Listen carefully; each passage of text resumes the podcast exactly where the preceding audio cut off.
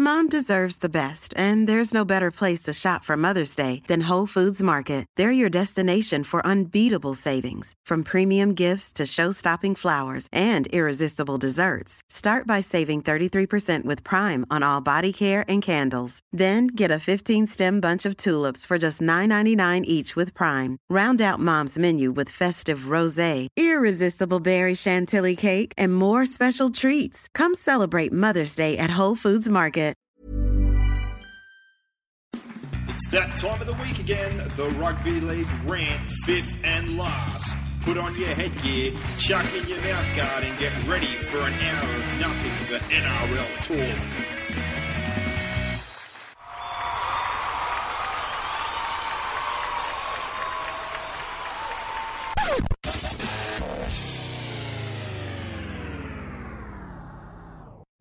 Alrighty, welcome back to another episode of the fifth and last NRL podcast. We're going to start off, as always, with the Fast Five, the highlight, low light, best player of the round, worst player of the round, and obviously the question and/or discussion, as it's now called, thanks Because to Facebook. Uh, just yeah, just jerked us on the question. So, uh, getting on to the highlight, Brock, was your highlight from this weekend? Ah, the Storm. What a thumping that was. Uh, the Raiders undefeated at home until now. Uh, and everyone death riding the Storm. Wakey, wakey. Here they come. Yeah, well, brick by brick, the fortress just got absolutely dismantled. Mm. Uh, I, I, I have nothing to say about that, but mine was a moment from two games. I couldn't separate Maher doing his little uh, long jump there, his best long jump impression, and throwing the ball back in. That was a very impressive piece of work. Like Mm. good, uh, good intelligence, good awareness of where he was on the field, and um, cracker of a try. and uh, the other one I can't take away is if you haven't figured it out by now, I've said it a million times. I'm a bit of a grub. I don't mind a forward shot. Darcy Lussick just flying, flying clotheslining Brent Lawrence. Yeah. Uh, Brent Lawrence was uh, had eyes for the other man in front of him, and Darcy just come from the blind side. I've got to say, for the rest of the game, poor old Brent Lawrence, he had the handbrake. Yeah. up. He was sort of using the better brakes when he got to the line. You could see Um, Lussick in his peripheral vision for the rest of the game. Um, the other the other highlight of the round was Mr. Gossip. He's no longer on top of the tipping comp. He got one from eight. So, One from eight. Good on you, champ. yeah. All right. Well, what about your low light? Uh, the Cowboys, well, it'll be everyone's, probably everyone's highlight, but for me, the Cowboys, they just slapped Neil Henry in the face on the weekend. They slapped all of us in the face because we all know Um, how good they're supposed to be. and just pulled one out of their backside and, and played how we expected them to play from uh, round one. And I feel really sorry for Neil Henry. Um, I, feel- I, re- I just hope they can reproduce that form for the next um, six rounds, or, or um, and maybe sneak into the eight. Um, and You know I feel- maybe he can he can feel a little bit better. But bloody hell, coaching it's a I shit of a I gig. I feel more sorry for people like me who had a bet on the Cowboys to make the top four at the start of the you year. want to be reimbursed. because everyone was paying like two dollars around that top four. They were paying four, and I thought this is a bargain. And they didn't Yeah. even. They're not even going to make the eight. They've justified it. Like you know, they, they, they could win all their games, and they still probably would miss out. So they've really slapped me in the face too, the bastards. But What about my, my low light? Oh, sorry, you were uh, yeah, I've got to get my low light in there. I've gone off early. pretty pretty straightforward. Benji Marshall, the bloke. I'm just going to drop it. Brad Fittler come out today and pumped him and said he has to be dropped because he had no heart and he made no effort to make four or five Good, tackles Freddie. on the weekend.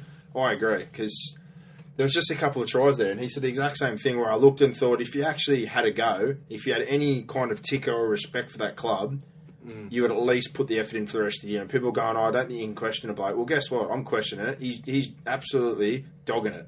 Yeah. He is dogging it. He is showing no I'm gonna- respect to the fans or anyone. And if he wants money from rugby union, we've already explained this situation. The maximum you can make is two forty plus New Zealand rugby union top ups. And uh, I don't think New Zealand rugby union are going to be coming to the floor to be topping him up anytime soon. Well, you're So- not going to be paying a full string fly half too much cash, are you? Well, mate, they've got three better than him at the moment anyway in the All Black squad. So even that side of things, he's going to have to go over there and just completely prove me wrong and find it hard again if he's going to make any sort of impact on that game. Well, yeah, his motivation levels are obviously going to be different. It, that that relationship's obviously um, burned to its, uh, you know, the wick's end. But still, um, would you be able to put a jersey on and, regardless of the circumstance, play to that kind of level? well, I, he, I- I he obviously feels aggrieved or hard done by. That, that's obvious. But I, I really don't see. We, we don't know the ins and outs of it. We're not on the inside, but from the outside looking in, I can't understand uh, why he's frustrated. He, he hasn't justified a uh, an increase. Um, new coach has come in. New coach uh, wants different things. Um, new coach probably isn't allowing Benji to get away with the things that he got away with under Sheens, or probably not playing the same type of footy. But to be fair, the type of football, football they were playing in the last four years with Tim Sheens wasn't successful. Yeah, well, they didn't They probably comp, had one so of the best rosters in the comp, and they they struggled to make the eight most years. yeah, well, they didn't win a comp, so it doesn't matter in the end. But what about your best of the round? Uh, Kieran Foran, watching him firsthand, I know they carved Parra to pieces, but um, he's my favourite player. I, I won't shy away from that. But um, watching him just, uh, just some of the plays he, he pulled off, his defence, kicking game, um, just a sleight of hand. I, I really think he's an intelligent player. Um, just love watching him play. Um, It's just a shame he plays for Manly. Yeah, true that. But uh, best for me, I couldn't go past a lot of the halves this weekend. I, I thought the Storm in general, uh, absolutely outstanding. But Jonathan Thurston, you know, same deal again. Why now? Playing so direct, setting up tries. He put three line break assists, couple of try assists, snuck through himself. He just absolutely killed me on the You weekend. know, uh, you know Thurston's back to form when he's got the old show and go going. Yeah, he went through as clean as day. But uh, James Maloney on Friday night, same deal. Mm. was he made four clean line breaks on his own. Yeah. Like, and um, then probably a notable mention out of that game, Cordner. Yeah, was- boy Cordner, really but yeah, the, the halves this weekend. You said four, and then the other one for me, like Cronk, Cronk's kicking game and control at the Melbourne game, pretty obvious. But uh, Yeah. yeah, and the the worst. What's your worst? Marshall. Marshall. Yeah, well, he stunk. I just went. I mean, and because I'm not going to go hating on the Titans, they won by 30, but if if you're getting dusted by 30 by the Gold Coast, you're in trouble. yeah, well, after the way they've been playing, but uh, the coal train, Big Davey, he, you know, he must have laid off the chicken because he had to go on the weekend. Please, he's running over the Tigers. He didn't have indigestion. He was having to go. Yeah. But uh, worst for me, just Canberra. Campo, grow your hair back, like Matty John said. It's obviously I caused, like it. caused some kind of I reckon it looks good. He looked like Doctor Earphone. Yeah, I, I didn't mind it. I couldn't help myself every time I looked at him. All I could think was, "Throw me a freaking bear in here." Yeah, They he needs to get a tan. I think. I think if you had a tan, the You can't- badger, you can't the get a tan. badger look would look alright. You know, I lived in Canberra. I'm telling you, you can't get a Mate, tan. there's got to be solariums down there. Sort it out. Yeah, if you want skin cancer. All right, and uh, what about the discussion? Well, our debate is based around this Benji Marshall issue. Should the West Tigers continue to select him? Um, he's obviously, uh, well, he's going to be probably one of the best players to ever play for the Tigers. I know West Tigers um, in inverted commas, and yes, I am air inverting commas. Um, But uh, oh, man, I, I don't know. Part Well, of me I- thinks, I'm- well, he I'm probably deserves way. it, but It's a part- business. as a coach, I'd be punting him. Well, I'm going where I went to the stadium when we disagreed on the Parramatta thing. It's a business. They, if they can get the exemption to put in young Luke Brooks, which they're going for, I hope they do. And uh, you know, on the other side of things, they were talking about putting Eddie Payer in, and I know the lineups have actually got names, so we might have a look at that in between this segment before uh, when we move on to our next one and talk about the Tigers and see if that is the case. But uh, that's pretty straightforward this week. There's two trains of thought. We've heard people like Bryan Fletcher and the like say that he deserves the fairy tale ending. And then there's people like Brad Fittler and Well, myself. I think Honey said it as well last Yeah, night. well, Brad Fittler, I'm on his bandwagon. He's not putting the effort in. He's showing absolutely no heart. It's time to move on. So uh, that's the fast five for this week. We'll jump into the reviews of the games, and uh, yeah, we'll make sure we have a look to see if we can find out this week whether he was selected for the West Tigers or not. For all the latest rugby league gear, head into Leagues and Legends, now based at Shell Harbour, Mount Druitt Westfield, and Campbelltown Mall Store. Or check them out online at www.nrlstore.com.au. Fifth and last listeners, you can receive free delivery on any 2013 adult NRL jersey. Be quick, jersey selling fast. Remember, www.nrlstore.com.au. Leagues and Legends. Alrighty, jumping into the reviews as always. The Friday night games kicked off with the Roosters putting 42 points on the helpless Panthers. Uh, they got one try themselves very early on, but it was all downhill from there, 42 to six, and uh, 12-6 at half time. I thought the first half they hung tough, but after Manu and Docker both broke their hands and a lot of attack from the Roosters, where they, they held out, it was only a matter of time, especially with the forwards the way they were rolling, that the floodgates opened and. Uh, Second half obviously showed that they ran in plenty of tries and finished up forty-two to six. Yeah, I was. If I was Penrith coach, I'd be disappointed in the last twenty. But for the first sixty, they tried their backsides off. Um, got the first try of the match.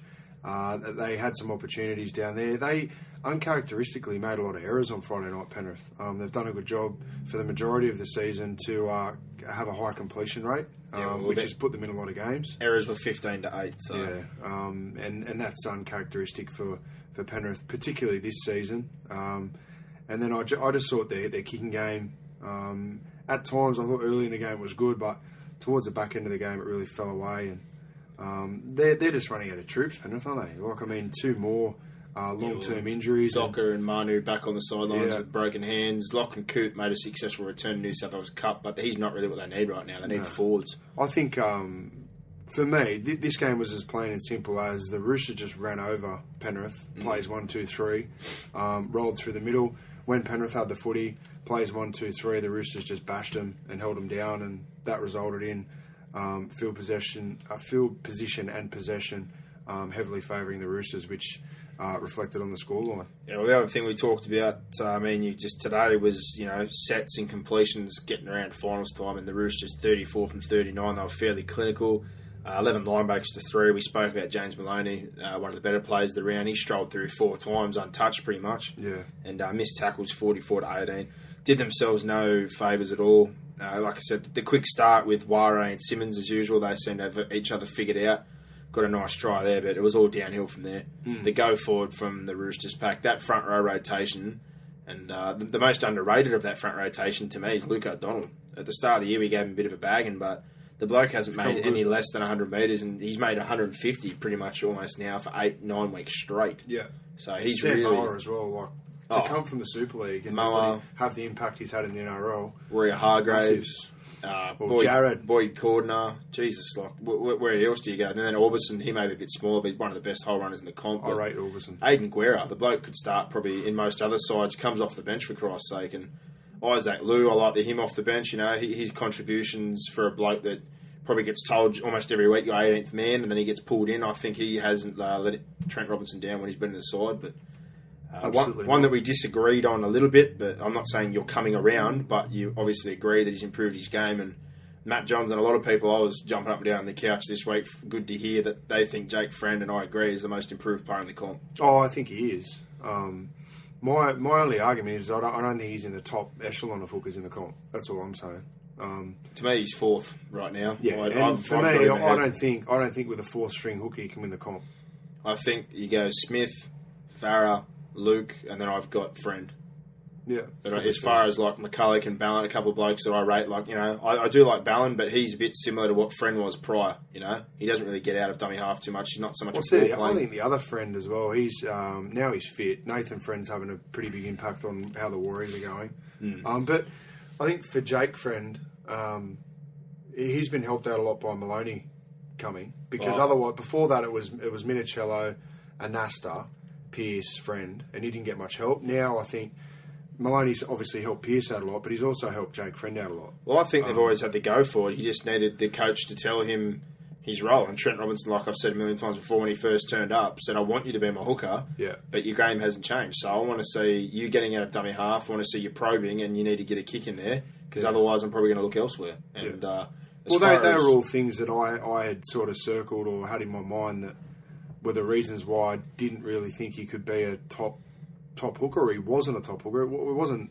as much as that I thought that he couldn't. Um, but I still, you know, Cameron Smith's going to play all over him, in my opinion. Oh, that's Um, that's yeah, that's for sure. and but that's my only concern come grand final and come major semis, um, and especially particularly with the Roosters. We may even see this Roger Tuivasa-Sheck thing come of age earlier than, than expected the because fullback. he's gone there this week. If you're Robinson and he's out for two or three weeks, I'm probably sticking with Tuivasa-Sheck if it works, and I'm putting I'm putting Mini back on a wing. no, it's either going to be that, final. or and I think if they do that, that they can win the comp. I think if he plays at fullback and he goes as good as we think he's going to go, I- I, think they can win the comp with him at fullback. I, I don't think they can win the comp with Minichiello at fullback. I have to say though, Minichiello's defence and I was one that was calling for his head that he's been outstanding this year. He's been good, but he just doesn't have that ball playing element. He he never makes line breaks anymore. Doesn't make line breaks off the cuff like he used to. Um, and you look at you know the other fullbacks that he's going to be, be competing against in the likes of Inglis and Slater, obviously. Hmm. Well- They're guys that are going to bust your line. It's more it's more going to come down at the end of the day. I think how the next two weeks goes and who the wing replacement is. But the middle of their field, the Roosters are going to match up well against Melbourne because I think Melbourne's middle of the field is pretty awful. It is awful, but I'm, that's why I like Friend. Friend has That's that's probably why I like South. They're two because I think. South can slow the Roosters down. Well, so I'm well. That's why I think we had the disagreement last week. I think there's a lot more in the Roosters pack all over the field.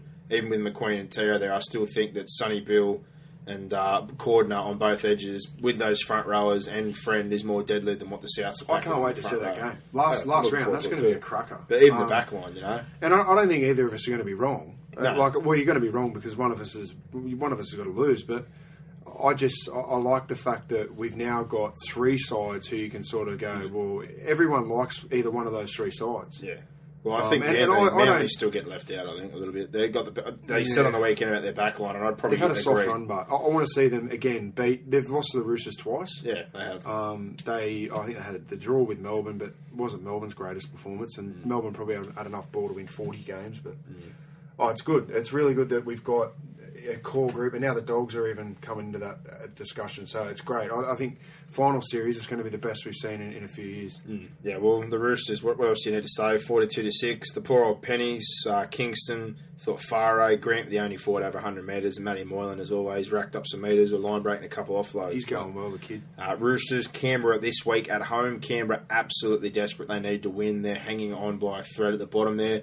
The Titans win, and the Warriors now sit only two behind. So it's starting to bank up again there So that's those at, last. that's at uh, Roosters This as well, is isn't it? in Sydney. So Canberra have a really rough home. I think they're the one that's going to fall victim if the Gold Yeah. Coast or the Warriors keep winning. And the Panthers, they're at home to the Cowboys, so the Cowboys can keep uh, Yeah, mathematically Sunday night footy fighting. returns. So we'll have to wait and see what happens with that. But mathematically, there's still a chance. But Yeah. the other Friday night game, an 18 all field goal thon in Golden Point. Jarrod Mullen champion. You can't have four shots in 10 minutes and not get one. And uh, Peter Wallace, he got one crack. Couldn't kick it. 12 6 at half time. 18 all at full time. Finished that way. A draw each way. And what about the metres in this game? 2,000 for Newcastle, 1,800 for Brisbane. Yeah. It was just an absolute hit up a thon. But one thing I can't believe that it finished in a draw with Brisbane missing 46 tackles to Newcastle's 25. Yeah. I don't know you can miss that many tackles and not concede. They obviously Bloody scrambled well. Brisbane led. Um, 12 you know, 6. Yeah. Again, similar to the Cowboys situation. Yeah, you just. But uh, Ted, I thought Tedavano, you know, that try early on, that kick from Jarrod Mullen, I, I almost fell off the couch. That was a beautiful little grubber. But uh, as always, Justin Hodges is always the man to reply for Brisbane. He's the crutch they seem to lean on when they get in trouble. Parker got off his nudie run. He grabbed one to make it 12 6 at half time. But uh, two tries in the second half, but no goals. I was kind of sitting there thinking, I don't know if they've got a third in them. But full time, Uate gets one off Gagai. One of those offloads that we kept laughing at the other week that he was throwing over the sideline. Yeah. Hit him on the chest, and Uate took him to Golden Point after Gowie power. His uh, awful conversion. Oh, that was a stinker. but they, they had. Um, off the tee. That was terrible. It was 18, 10 with eight minutes to go, mm. and Newcastle have scored two late tries. Punched they haven't kicked a goal. no. That's Four tries, four tries to get themselves there. Unforgivable. And this is like we were talking about earlier in the year when I said about Jamie Lyon needed to fix himself because they only just beat Canberra. Canberra scored twice, kicked two goals. Yeah. Jamie Lyon missed none. He got none from four, and they won 16-12. Yeah. You know, now he's coming. But around. that's one thing I'll give Prince. He's always been a really good goal kicker. He hits the ball nice, and you can rely on him. I know he kicked a real clutch one last week against the Cowboys. Well, he Um, burned me earlier in the year, if you remember, watching the Tigers. Well, he kicked it, didn't he? Yeah, I, I had eight and a half start on the Tigers Yeah. and a six leg multi, and he kicked one from the sideline on full time. That's one me. thing you can't take away from me. He's a clutch clutch goal kicker, that's for sure. Yeah, well, this one, you know, it went I, down to I the just wire. hate Golden Point. I'm over Yeah. it. It's crap. And e even uh, I hate half time in Golden Point because you, how often do you see a team get in sort of all right field position and the clock runs out? Yeah, pretty much. It's crud. But five field goals in ten minutes, zero result. Um, yeah, like I said, it was a metre a thon. But I tell you what, and I say this a lot for Newcastle, that they're missing Cade Stone, they're missing Willie Mason, sure, but the metres they get come from their backs more than Mm. their forwards. All their backs made over 150 metres again. Yeah. And- Naiqama, Uate, Boyd. You now, they're you all now you know why Kevin has to go to Penrith to get a run because if McManus is there, he's not playing. Uate's meters, you know, Boyd has come to life. I think after this Origin series, and, and Gagai and Leilua. Leilua was a bargain buy after his disciplinary issues. Well, in the completions again, like we spoke about completions earlier, Hmm. that Wayne Bennett has simplified their attack and yardage. Oh, big time. He's just said, "No, boys, we're Hmm. playing, uh, we're playing, you know, uh, negative football in our own end. We're just going Hmm. to bang it up with our big outside backs and uh, and kick the ball long." Well, Brisbane to me, even with those changes, you know, they still look a little bit disjointed. I think their forwards, as you could always expect, Parker, uh, Thaiday, Gillett, you know, that they all played really well. Josh McGuire, is that bloke? I don't know what's happened to him. He's got on the crazy gear. He's 200 metres, a line break, a try assist, 50 might have got on tackles. the gear. He like I don't know how you can punch out 200 metres and 50 tackles and set up a try. Yeah, but it's just all disjointed. Like all these individual efforts we speak of, it doesn't seem to come together on the field. Like they don't look They don't, have, cohesive. they don't have halves to polish it. It really, just it's not cohesive though. They get a lot out of their individuals, but there's nothing, you know, uh, for all these numbers. What have they got to show for it? They got a draw, and then the week before, what did they have to show for it? A two point win. I think Ben Hunt's been solid in. I his two games. Corey Norman. Yeah, definitely.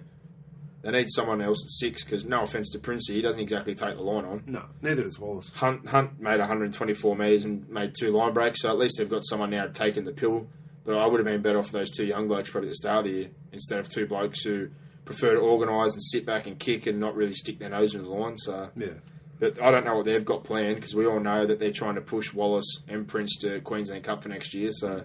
I don't know what's on the cards. Uh, the Milford thing might eventuate. That might be Well, good. where do you play him in the halves? Five eight. That's where he originally played. Okay, cool. Canberra using him at fullback. I think we would hide him for defensive purposes. Then you which- play Hoffman at one, McCullough at nine. That's a pretty good spine. You can get a seven. All it needs is a seven, pretty much, yeah. And they signed a young bloke named Ashley Taylor, I think it is, only 18. He wasn't named in the 20s lineup this week. I haven't seen him play, but they've got a lot banked on this seven? young bloke, yeah. Okay. I don't know if I could bank that much trust in an 18 year old number seven who's first year in 20s, but, uh, you know, we'll have to wait Why couldn't they have? Uh, why couldn't they have signed Sam Williams? Well, you know, they, they didn't really jump in on that. I don't really blame a lot of people. No offense, uh, you know, no one's Semyon playing down there, but obviously we heard it from gossip a lot. His manager was asking a pretty big Yeah, tag. okay. The longer it dragged out and not playing too well at Mounties until more recently when he got picked for that residence side, I don't think it was ringing too many people's But if I said to you, you could swap the salary, or just have the same salary that Wallace is on, and have Williams, who would you rather? Well, at the moment, I'd want Williams for as far as upside and future is concerned. That's just that was my take on it anyway. But yeah, this game, you know, Brisbane still the same again. Technically, they've got a chance, but they really No, need I think they're gone. they need things to go their way, and that draw really puts some uh, puts some more weight on them. You know, I there's a think lot it's, of it's expectation. got to now. They're three be- wins out of the eight now. Penrith, are, Penrith are gone as well. Yeah. I think. I, I think it's Titans, Warriors, Raiders, Knights. Really, Yeah, that, that, that's the bottom. That's the bottom Yeah. right there. But Fighting uh, for two spots. Newcastle, similar deal. They left themselves an eighth with this draw. Uh, I thought Gagai, all those backs, like I said, fantastic. Obviously, young man uh, Jarrod Mullen, who I ragged at the start of the year, played pretty well again. Yeah. And uh, the forwards, they got really let down by their starting forwards, but Houston and Cuthbertson both come on, made 150 apiece. So they got their punch off their bench. Brisbane, like I said, I can't leave any of those forwards out. And, and McCullough made 65, but just all these little efforts don't add up, like you said, because there's just not enough control or polish coming from the two key men. So 18 all draw. St George at home this week for Brisbane. Uh, they really, they, obviously, they do need to win, but it's almost going to be a nothing game if they don't get the result. And as far as Newcastle are concerned, they play Cronulla, so just as important. Cronulla can push themselves clear into fifth place. Yep. And uh, as far as Newcastle are concerned, if they lose and either the Warriors or the Titans get up, they're falling out of the eight. So massive game for them this week. Moving on to the three Saturday games. The first fixture was the Sharks, twenty-two to eighteen over the Warriors, who ended a run. Wow. And uh, wow, New Zealand were frustrating to watch on the weekend. That's the only thing Oh, I can man. say. Yeah. Well, And the funny uh, thing is, punters club at school, we uh, we went down because of the Warriors, and they they played for 15 minutes and almost won. and they almost won. Um, Well, I just felt it all game. Like the Sharks were just slowing it down and Yeah, frustrating the Warriors and just dragging the Warriors into their sort of style of footy, which is what they're great at doing. But Forward battle. the. Warriors, man, like 65 minutes and you couldn't snap out of it, and then probably should have won the game at the end. Well, I told you because you took I, off I had to go to the to go Parrot watch poor Parramatta that Conrad Hurrell, as you do when you're a winger or centre, sometimes you need to push on the ball. He was on that right edge. He kind of hesitated at the start when Johnson made a run. Johnson slid through a hole and passed the ball where he thought he had a winger, and Hurrell was a step or two behind because he hesitated at the start, and that kind of just summed up the day because Johnson dropped one or two on his own accord, and then he got two or three dodgy passes from poor old Nathan Friend who kept throwing them behind him, so he spilt plenty of pill, and they made 11 errors. In the end, they ended up even with the Sharks because the Sharks switched off for the last 20, but Yeah. all the early damage was done. And they left it too late. Big Manu grabbed a double. I thought he had a pretty good game. Manu. Uh, almost dragged it back in, and Hurrell, he missed six tackles on the weekend. I think he's, he's He got just- a problem. He didn't get into the game, did he? He's got a problem there uh, at that edge, Matt Elliott. He had to put Payra on last week to help out because Lamarpe didn't have great lateral movement. So at the moment, I think a lot of people have figured out that those two little stocky blokes over there kind of struggling. They'll run over the top here. They'll absolutely bulldoze in attack, but they're a defensive liability at this point in time. So, Hmm. and you know how much I love Conrad. Yeah. I absolutely love watching the bloke. He scored again. Yeah, but it's got to be it's got to be a, a technical thing. But It you can't, can't be miss a. Uh, six. it's not a physical thing. nah, but for can't miss six tackles if you're going to be a centre. Not in the NRL. It seems like he sort of he rushes in a lot. Like he, he rushes and makes. But he's got T Rex arms. He can't wrap people up. Yeah. He's just going to knock them over with his head. Like But for a guy runs. that's so good at breaking tackles, you'd think he'd be good at um, sticking on. Matt wouldn't should just tell him to take a hit up at somebody. If the shoulder charge still exists, I think he'd be right. Yeah, he would be. because he can't wrap his arms, he Just go and run into people. Yeah, just run as hard as. Tick, Run take- into people. It's not shoulder charging if you don't lead with your shoulder. Just lead with your massive head. Yeah, pretty much. But you know, the Sharks they got the advantage early on. I think we're both frustrated the amount of early ball that was given up. They parked themselves down in uh, the, the Warriors' halves, right round a nice hole. Pomeroy got one not long after, and then straight after half time, Pomeroy absolutely KO'd himself on the turf to get a ball to Stapleton. Oh, he did. Yeah, That was brutal, and oh wow, It was a great play, but it was outstanding. he's You talk about putting your body on the line. He uh, he put his body on the line. There's no question about that. The poor bugger. But uh, from there, they got a penalty goal, and that that for us was sitting there. We both thought that was pretty much the icing on the cake. yeah. Late on, like we said, they almost al- almost got the job done. But there was just a sum up of the day. You can't drop the ball. I think at least four or five times from the standing position at dummy half. A couple of times he took off, friend threw it behind him. Two other times he stood flat, friend threw it out in front. He grabbed it with one hand. It was, yeah, it was just one of those days. If their forwards weren't as good as what they have been either, No. uh, they missed 41 tackles to 20. That always that's always going to hurt you. And uh, you know that the sad thing, they actually had more sets than the Sharks at the end. They had 40 sets to 33, but they completed 26. The Sharks were 22 from 33. So, The Warriors just kept dropping the ball and dropping the you know ball. what? Full credit, full credit goes to the Sharks, and we've just said it before. They they uh, they executed when they got down in. they drag areas. you. In, They do. They just drag you into the trench. They annoy me, but I don't. Yeah. They annoy you, but those three blokes, as usual, Gallen 200 metres, seven busts, a try assist, Wade Graham, another assist, uh, Andrew Fifita, 190 metres, three offloads, 40 tackles. Those guys. But that's the beauty of them. That's who they are. Hindington, They, th- you know you what? I'll give the Sharks credit for. They know who they are. They do. They, They, know definitely do. exactly who they, They are. They play very simple football. and they're very uh, they're very hard to break down. Like if you're if you're preparing for the Sharks, it's not rocket science what they're going to do. No. But it's getting your players mentally at you. prepared to meet meet them And with the physical challenge. I've said it to you a million times, and you'll agree with me. If they've got Ashford, if Ashford can get anywhere near what he used to be a couple Yeah. of years ago, and if this Lawrence room is true and they can get him anywhere near what he's used to be, yeah, they're going to Uh, have some centers. They've been terrible at the Tigers recently, but if they can fix their centre situation up and give Todd Carney somebody more than just Michael Gordon, who was also fantastic on the weekend, Yeah. well, they could be a danger. But for now, that's pretty simple. They they bash teams, they barge them, and then they give Carney an opportunity to work with uh, what limited kind of back firepower he has. But yeah, uh, you know, the forwards do the job, and the one guy I wanted to give her up to was uh, Fecky. He goes all right. he does go good. I don't mind him. and he's a former warrior. He uh, he Another runs one. with plenty of vigor. He breaks tackles and He's got good feet. yeah, he goes all right. He can finish a try. So But he went home on the weekend, so he wanted to show them why they let him go. There's Yeah. plenty, plenty that have been let go. It's not their fault. They've got too many. So, uh, but yeah, definitely proven his worth. And, and for, like I said, New Zealand, the better players. I think Lilliam and Matulino both had a red hot go, 140 metres apiece. The, the, the other forwards kind of struggled. Johnson didn't have a great day. Poor Nathan Friend, he, he fell off a thousand tackles. He had a battle, couldn't throw a pass to Johnson. yeah, So all round a bad day. But those two front rollers and obviously Manu, Manu, Manu. Manu had a field day getting a double. what about the one when he was about a metre away? About five people jumped on him, and then he just stuck one mid out. Couldn't put it down with two hands, just had to put it down with one. yeah. But uh, Sharks this week. Uh, oh, sorry, uh, it is the Sharks. Sorry, I'm getting myself completely mixed up. Going to Newcastle, as we spoke before. Important No, for them. I think it's at Cronulla, isn't it? yeah, uh, it's at home. Yeah, At sorry, Cronulla, I've yeah. just it's at, it's at the prison. I've just buzzsawed myself, going back to Silverwater as I call the joint, because when they go there, no one gets out alive. Silverwater. Uh, I think the Sharks will probably get the business done this week, but for Newcastle, I think they're definitely going to be motivated. They're not going to want to be in a fight Yeah. with uh, the Titans and the Warriors. They don't want to rely on their two results. And as far as the Warriors are concerned, uh, it's a it's a hard game. They've got to travel finally.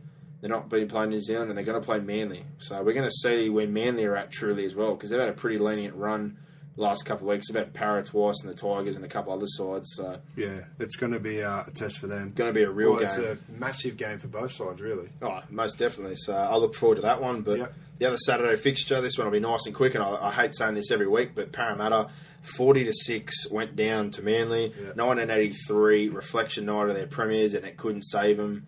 Uh, they started all good. I was really hoping he'd get after Matai, but they No, pretty never much eventuated. never even gravitated No. towards each other. Well, I was sort of giving some Parramatta fans some stick at the ground because, like, there were dudes that won that comp in '83 that were like walking around with not wheelchairs, but like walking sticks and stuff. And I'm like, yeah, that's how long it's been since you won a comp. Yeah. Just ripping some of the guys there, but um, man, there's there was a lot of Parramatta fans that left early. Well, there were a lot of Parramatta fans that left early this this game, and Yeah. they've got some poundings this year.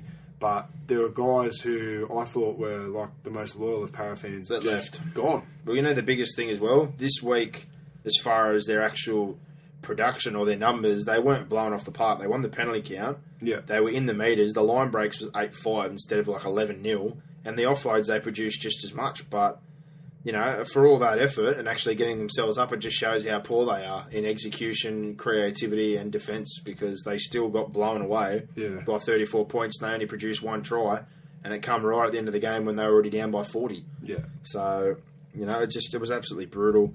Manly, it's your, what, what do you need to say? They've had a pretty lenient run. I'm not taking anything away from them because they've been clinical. No, you got to win. You can one to seven in front of you. One to seven, they are well, arguably the best. You know, one to seven in the comp.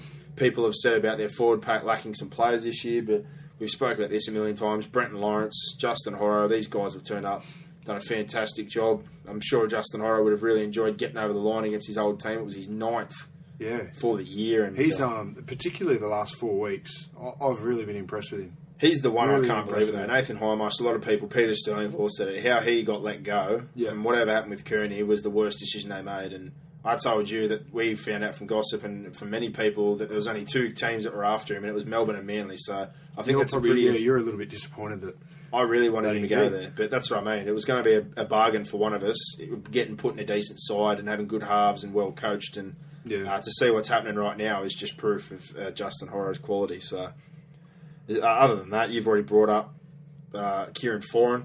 He was brilliant. Andrew Johns would have been So uh, good, man. punching the air or having a, having a schooner or two for himself after watching that lovely try engineered for Brett Stewart. I think uh, in the shadows there, he might be adding the polish that was just needed on that tough exterior and that go hard attitude that Kieran Foran has. Yeah, but he's he's always giving you a different look. It's always a different shape. It's always a different player. It's always He's a, uh, coachable too. I a bet. different line. I he's bet he's coachable.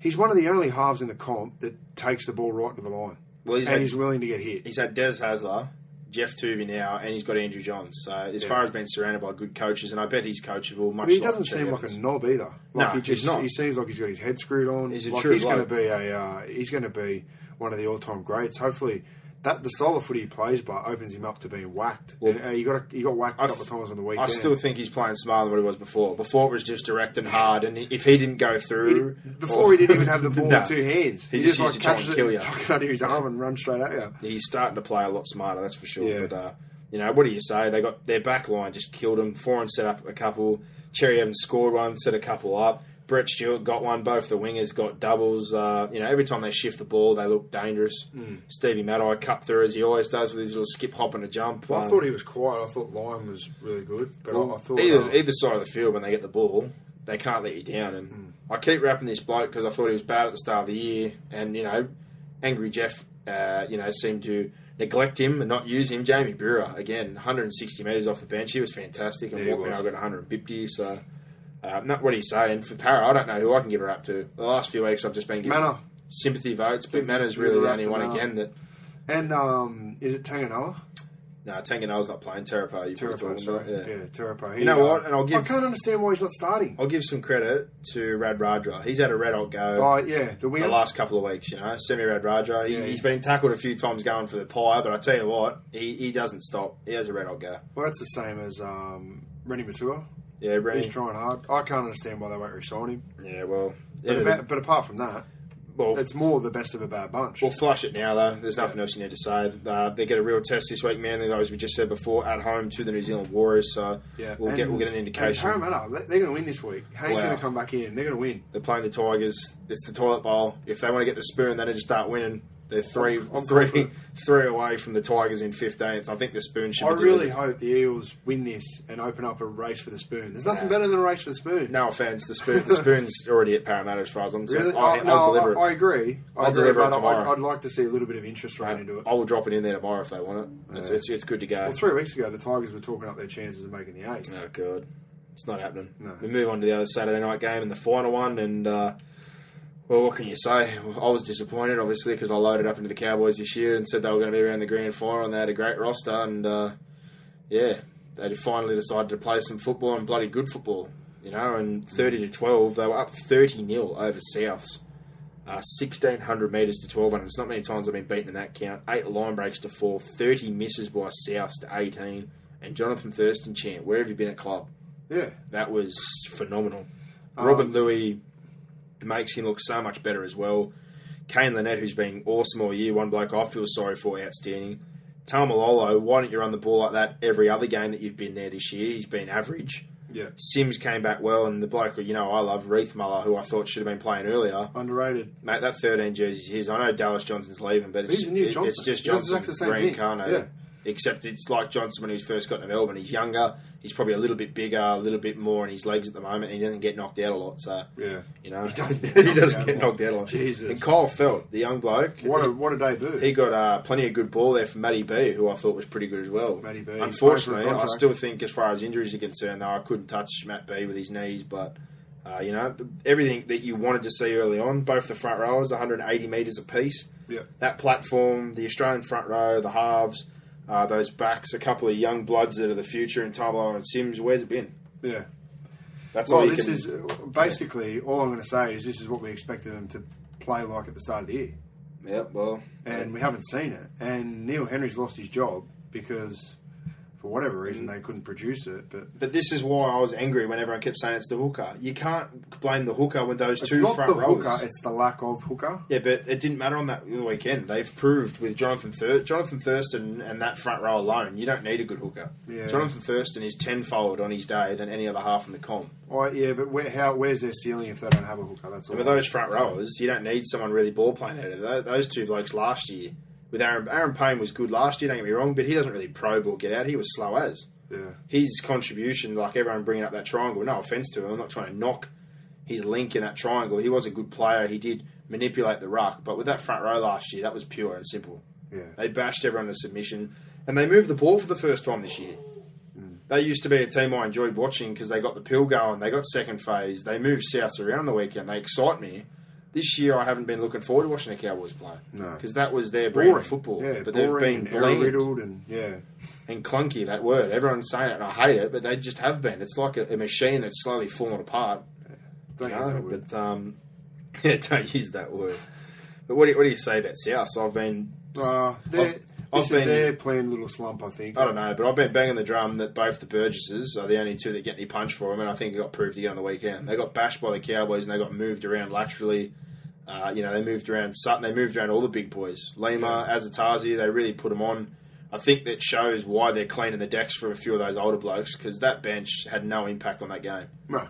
Like Tom come on, he wasn't too bad, but even him, like they didn't have enough ball to even have a contribution. But besides the Burgesses, I don't think there was any platform for South. They were dominated. Yeah, there's a few too many same same players in there, that's for sure.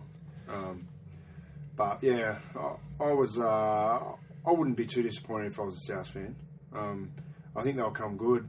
It's probably a planned, uh, planned slump. Um, you know, you, you after you win so many in a row like South did, um, you're always going to come back to earth eventually, and um, it's better now than come finals time for South fans anyway. So.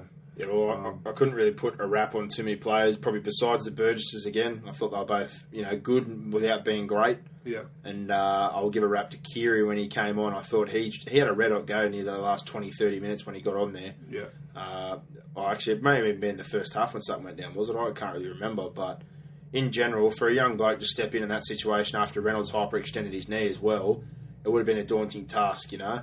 Yeah, Uh, he, sure. he didn't get a try assist per se, but as far as hit, the amount of times he put his hands in the ball, and he took the liner about five or six times as well in a half. Yeah. He is not afraid of first grade. He is NRL standard written all over him. So Yeah.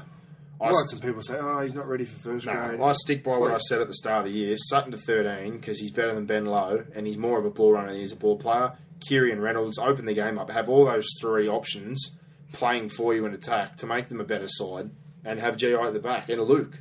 They've got threats all over the field there. They've got creativity in all different spots of the park. I'd much rather This see may that. be another Rooster situation. We said two of us are shakes now at one, where Yeah. we thought he'd be next year. Um, this year might be the same for South. Well, it the may next be few- that Keary kills it and he goes back and plays lock. The next few weeks sorry. will dictate that. But I, Yeah. I, I look at Lower and I told it to you. The starting forward pack, I don't see enough out of it. And I, I look at having the, the Burgesses, having Teo, McQueen, and Sutton with Keary and Reynolds, who both have running games along with Sutton, and they're both threats. And you haven't seen much of his kicking game yet, but I've said it to you a million times that I, his short kicking game is just as good in my eyes uh, as Reynolds. Obviously, he hasn't played much NRL, but ask anyone who watches the New South Wales Cup of the 20s and watched him play. He didn't just step up to New South Wales Cup. He was He killed it. he he murdered New South Wales Cup for the Bears. So Yeah. there's a good reason he's in first grade, and they haven't been afraid to throw him in the deep end. Yeah. But things need to improve. Uh, Sutton's going to be out for a few weeks, so Keary's going to get his shot.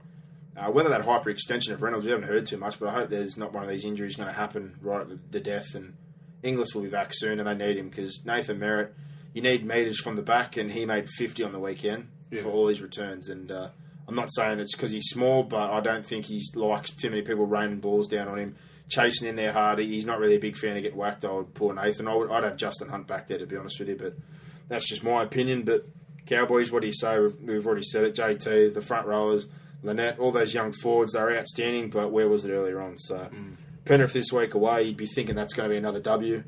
We, The yeah. way Penrith are struggling, but who knows? Sunday night here. Um, well, it's it's an opportunity Well, for the Cowboys to consolidate. the coach's curse, mate. You get fired, they bounce back. So we'll have We said it last we'll have to see if it's one thing or said it not. But week. it did happen, and the storm for South's away. That's that's a pretty hard trip to be going without Sutton and Inglis. yeah. Melbourne ominous last week, but uh, we'll wait and see. Hopefully, it's a cracker on Friday night. Yeah. But moving on to the Sunday fixtures, the Storm, Wow. sixty-eight to four. It's the eighth biggest win of all time. It's the biggest win since two thousand and seven when the Broncos won seventy-one to six. Yeah. And uh, yeah, 12 tries ran in. Cameron Smith had a good day with the boot for once, which isn't really uh, a common theme for him. He kicked 10 from 12. Yeah. Hat tricks to Waqa, Mahe, Don't call him. double to Slater and Chambers, and then Proctor and Tohu Harris got tries. Uh, like, you know. Well, who didn't get a try? Yeah, It'd be yeah. easier. Well, be easier to do that's, that's the thing. There was, a, there was a couple of bags there. There was two doubles, a couple of triples, and Proctor and Tohu. So Yeah. Chambers, Slater, all, all the backs absolutely had a field day. But here's the most disappointing thing for that gun forward pack that Canberra's supposed to be possessing 1,700 metres to 900. They didn't crack the 100. Their starting front row of Brett White, a former international and current or former Queensland front rower and current Australian incumbent front rower, David Shillington, combined for 90 metres between the pair of them for a starting front Mm. Well, row. when you don't have the ball and you're standing behind your bloody Well- goalpost all day, but as you say, That's, Rob David Shillington, that's your front row, my friend. And and he's uh, playing like he speaks at the moment. The only two blokes who got close to 100 and didn't was Josh Papalii, 97, the human wrecking ball, and Paul Vaughan off the bench got 93. So, as far as Tilse, it's a totally different beast coming off the bench, isn't it? yeah, well, Tilse come off the bench too. He only made 50. So, the young bloods did their job, but uh, the old Bulls, the ones that are supposed to be laying the platform, this massive pack for Canberra, it's uh, really faded out this year, I think. Terry Campese, his new Doctor Evil look didn't help him. He had a, a terrible day. I think they're pretenders. The only d- thing that was positive for Canberra was Anthony Milford, and uh, as we said, we feel sorry for him in the situation of the Carney, uh, the Ferguson thing almost happening, and now Dugan. Well, Milford's is on completely different grounds, so you have to Oh, the Milford one I can understand. you have to respect it. But uh, his father's a little bit sick, and obviously Brisbane is home, and Brisbane's calling because his dad's not doing too well. They've come out and they're going to try and play hardball, but in this case, I can't respect Canberra trying to play hardball. No. They put it into the contract.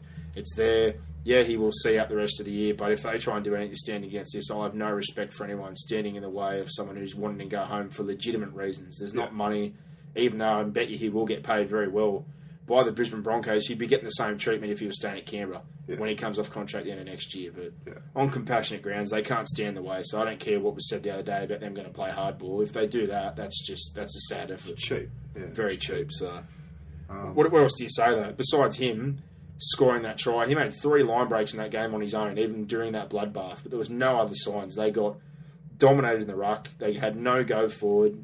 They were kicking from their own end. They made a lot, um, you know, more errors than Melbourne. Melbourne completed 38 of 41.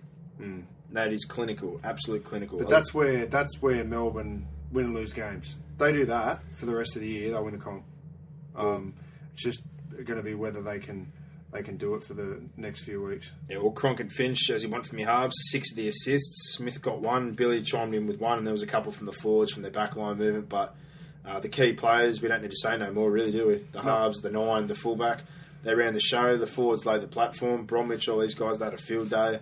And uh, the outside back reaped the rewards, in particular, old Mahe, who got his first game back, and Waqa, who's one of the most improved players in the comp. They got a, a triple bag each. So Yeah. Here's a hypothetical for you. Mm-hmm.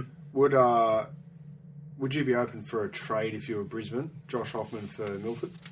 I would be, but that's the thing. The, the clause. I is like that- the trade. But the clause is there though. This has nothing to do with that Canberra can stop. They let him put that in there to start with, Yeah. and rightfully so because of the situation why he came to Canberra.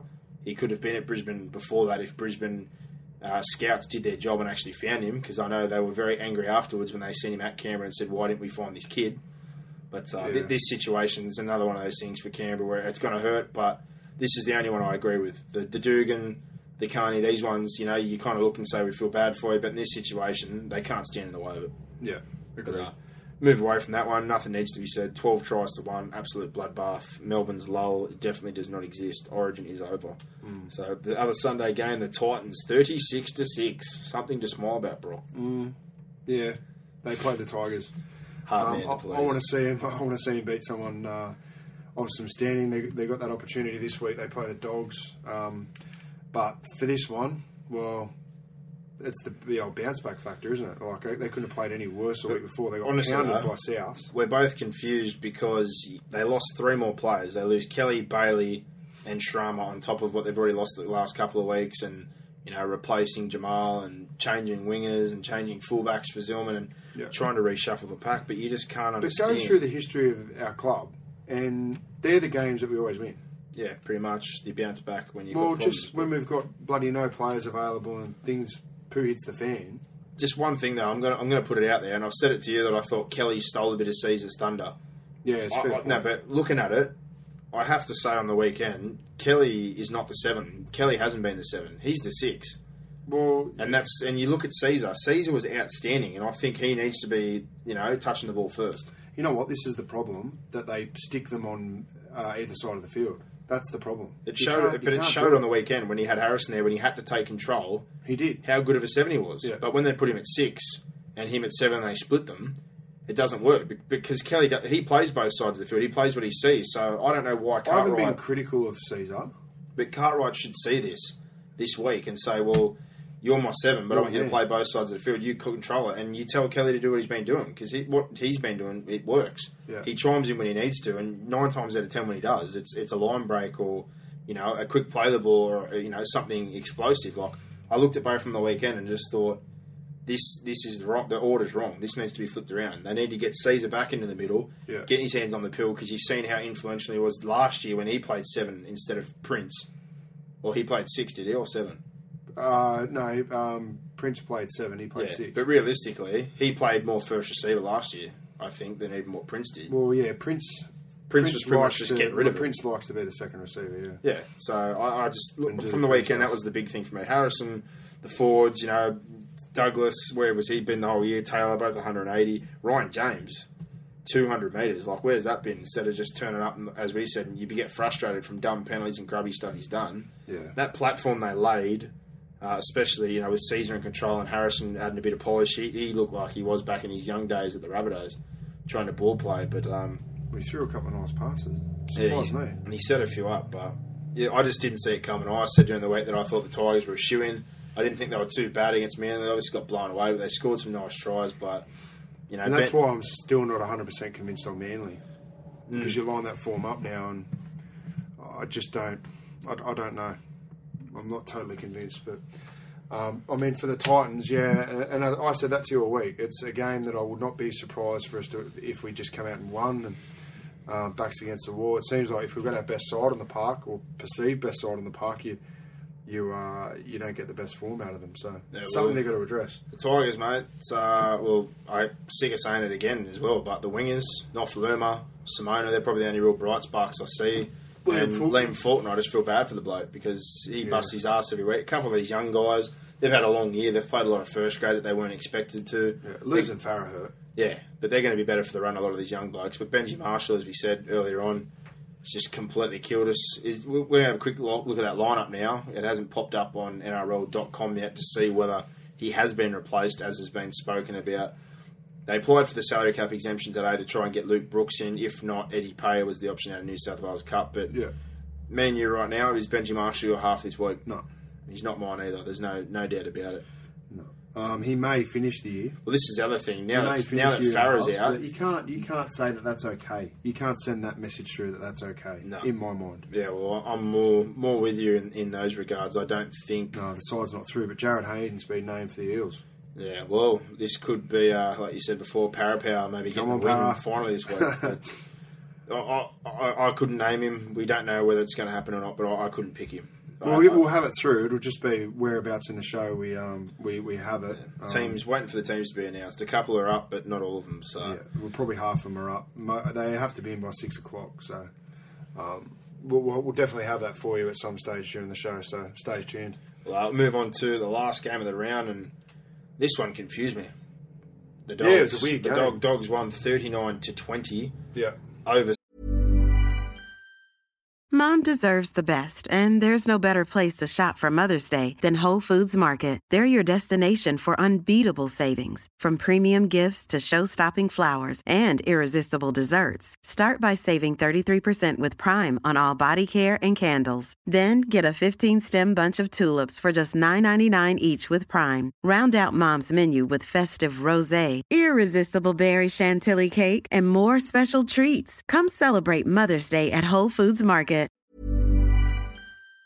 St George and uh, oh sorry just before we move on the Titans will be playing the Dogs this week Yeah, to keep their final hopes alive uh, you know so it's, that's big for both well, see. I think Newcastle will lose. I think the Sharks will beat Newcastle, um, so we're a chance to jump into the eight we win. And, uh, no offense Tigers Eels I think the Warriors really- may the Warriors may get beaten by Manly, so we could be the movers here if we if we can roll the Dogs. yeah well Tigers Eels for me that's a no contest don't really care see what happens there but Yeah. uh, the Dogs for me this they're already separate if they lose it probably won't hurt as much but I think they'd like to keep up the Sharks and try and finish fifth Yeah, and get to play eighth because I think whoever eighth is unless it's the Warriors is probably the easy beat yeah, whether, definitely. whether that be the Raiders or the Knights I'd rather be in fifth and in control of that yeah, definitely. But, uh, yeah, now back to the Monday game. 39 to 20 over St. George. I was more confused because they started off with such a good completion rate and they were doing the job, but after getting that lead of eight points early on after scoring a try, getting the penalty goal, all of a sudden it was Josh Dugan versus the Bulldogs. he, he got himself over the line twice. Once off a grubber, which was Michael Gordon like from the week before, where the fullback wasn't there and he just poked it through and helped himself to a pie. But Yeah, it was Josh 10, Dogs 8. yeah. And before you know it, after half time, it was 20 to 8. They, they were, you know, Dugan put Vito over yeah. and Nightingale grabbed one. They, they were up, and you were sitting there just dumbfounded going, look at the completion rates, look at the, the go forward. They've got nothing for it. They were just playing random plays. Josh Reynolds and Hodkinson had no control. But uh, after that, they put on the couple under sixes tries. Big Kasiano crashed over for the double. Yeah. He, uh, his link play, which has obviously been missed, was beautiful in putting T Rex over for a try. T Rex grabbed another one, similar style to Kasiano, just another under sixes try. Nice one on one pass, chucked out by Michael Ennis, who had a very good game out of dummy half. And uh, well, what, what do you say about the game? The, the other highlights, as usual, have been the same all year. The front rowers in Tolman and Graham laying the platform, and then the two young blokes, Jackson, who grabbed a try, and young Dale Finucane, who's just an effort player. They were. Uh, oh, yeah, I got the feeling that they were going to win. Um, They won. even even when they skipped to twenty to eight, oh, a little bit of me thought, mm, You just this will be interesting. It doesn't feel right though. They still don't feel right. the Dragons, No, No. the dogs. oh the dogs. The dogs, no. just don't feel like a threat to me. But I, I just couldn't uh, compute at stages last night. Like they're uh, they're rolling through the middle of the field and they throw a dumb offload Hmm. on play two, um, or they just the finish to their sets aren't great. You know what I don't get that. The other week when they just shifted on the back of it, like they did against Mel- I know it was Melbourne's second tier side. When you got a ruck rolling, the way that they do, you've got to shift the ball. Hmm. You can't just keep playing one offs or Reynolds getting into dummy half like he did, thinking he was playing New South Wales Cup again and take a scoot on the back of that. Yeah. You've got to take advantage of the dent you've left in the middle and players retreating and get nice and wide and, you know, make make the line move, try and put yourself through. They've got good centres Yeah. and they just didn't use them. No. Like all these tries or Even some of the lines there outside backs were running, I was a bit dumbfounded by as well. well, you know, But still, going to use that word, that clunky word, but they are clunky. they really, really are. And I uh, tell you what, if The scary thing is, is they click and they score 39 points. Well, they scored 30 points in 25 minutes, Mm. but, you know, those under sixes tries, they're not going to be working against one of the top solids. Yeah. I know I said last night who's going to stop Kasiano, but they're not going to get those opportunities. Well, field position isn't going to be as they're not going to be as dominant in field position. That's for sure. No. And the Dragons, what do you say? Nathan Fien had a Barry Crocker. Yeah. Little Quinlan didn't get to put much stamp on the game. Uh, Dugan was pretty much an entity to himself. And uh, Stephen Price, his coaching genius, holding Atelave and Will Matthews on the bench for virtually 65 minutes, played with 15 against a side that was just punching holes through them Good all one, day. Stephen. And, uh, you know, I, I don't know how he did it, but he put them on. One guy made six tackles, the other made eight, neither of them got to have a hit up because by the time they got on, it was uh, well past gone. They were getting bloodbathed. Yeah. So, what do you say for them? They're, they're definitely they're another next year project. They're going to look forward to Widdop and Williams probably being their halves pairing along with Dugan Yeah. and uh, having a rain and a young man that I really like, Craig Garvey, who's absolutely killed the New South Wales Cup and killed his first Yeah. first Well, grade game. they're, they're gone. They're gone. Well, we're hearing. I'm hearing word that Cameron King will be released along with Matt Prior. So Craig Garvey's going to get that opportunity to take that bench spot, and I think that'd be an awesome pairing in Rein and Garvey. Garvey's a very smart number nine for anyone who hasn't watched him play. Yeah. Williams and Widdop will give them what they need compared to what they've got at the moment with Fien and Quinlan, and obviously Josh Dugan. He just signed his deal, and from all reports, it was a dollar dazzler deal. They're, they're cheering the four years they've got out of him. Yeah. So uh, that, I'm, I'm just glad that Josh showed a bit of loyalty to the Dragons and not, you know, gone for the money that he probably got, have got at the Dogs if they were going to offload Barba because they have thrown him a lifeline. So good on Josh Dugan for uh, staying there. But uh, as we've already said, the Dogs they're going to head home this week to the Titans, so a very important game to both. They've probably got their place locked in, but I'm sure they'd like to push as high as they can, maybe fifth, or if they get lucky and the teams above them lose, which I highly doubt, and Manly and Melbourne get fourth. But Well, there's a three point gap there with five games to go, so they they've got to win probably at least four, Four. and hope that there's a loss or two. But I, Yeah. I don't see it happening. I think fifth is the highest for them, but they'd want fifth. Well, like I mean, said. looking at the bottom of the table, we're happy to Eels gone, Tigers gone, Dragons gone, Cowboys nah.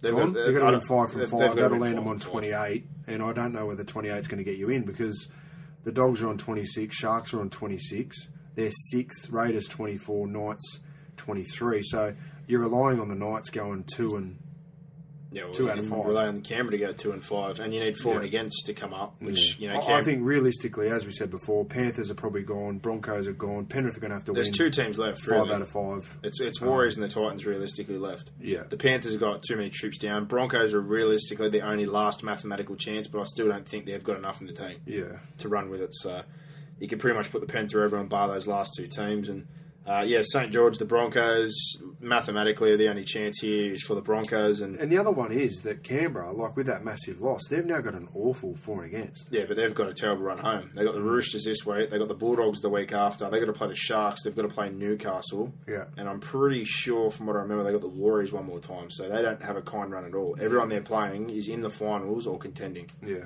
So bad run for them. But that wraps up the reviews of the games from this weekend. So now we'll jump into the Degenerate Gamblers section brought to you by Centrebet.com. If you want to have a bet on any sport, in particular the NRL, get onto Centrebet, download the app from the App Store and fire up. If you want to have a bet on the NRL or any sport, get onto Centrebet and fire up. Download the Centrebet app and get into the center of the action. Or get onto www.centrebet.com and register now or call 1 800 013 627 for all your inquiries. Centrebet, fire up. Alrighty, Centrebet, a degenerate gamblers app brought to you by Centrebet. They give us the two free $100 bets that we do on Friday and Monday for guess the correct score or closest to it. And they also give us the $100 charity bet every week, which, as current after three week streak, we lost it on the weekend. The Uh, Tigers, what are you doing? I had to go to the Tigers. I couldn't help myself. I thought it was a shoe in, and a second string bloody Titan side just decided to turn up and put 30 points extra on them. So that one crashed and burned. But this week, before we even get going, we're going to take the Storm into the Cowboys, which is going to be paying two dollars. So potential hundred dollar win there. So Storm would need to beat the Rabbitohs, and the Cowboys would need to beat the Panthers. So we're pretty confident on that one. Hopefully, we'll put another hundred in the total, which stands at six hundred and ninety three dollars for the time being. But Brock, uh, what are the games we got? What are the odds we got? Alrighty, Friday night kicking us off. The Storm $1.36, the Rabbitohs three twenty. The line is eight and a half to the Bunnies. Yeah, well, you can see without Sutton and without Inglis what the, the bookies are thinking, and probably rightfully so because it is down in Melbourne. especially based on last week. Um, the other Friday night game, the uh, battle for the spoon, the Eels versus the uh, West Tigers. Parramatta, $1.80 favourites. Take a photo of that one, Parramatta fans, because Yeah. you won't see that for the rest of the year. Um, the West Tigers, $2.02, and the line is one and a half to the Tigers. Well, I think I know why. We both know why this has happened. No Robbie Farah and Jarryd Hayne comes back. Yeah. So you flip that, and Benji Marshall, you can't really look at the piece of paper anymore and say he's going to make a difference. So, Mm. yeah.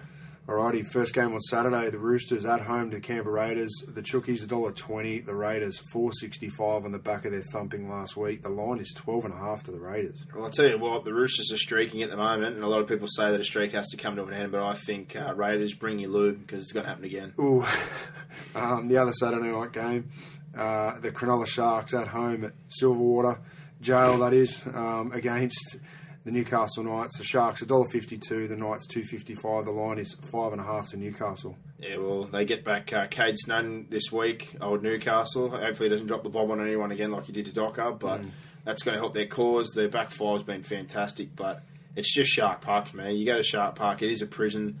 Uh, they don't let anyone out of there without giving them an absolute ravaging, so I think the Sharks will get the job done purely being at Remondis.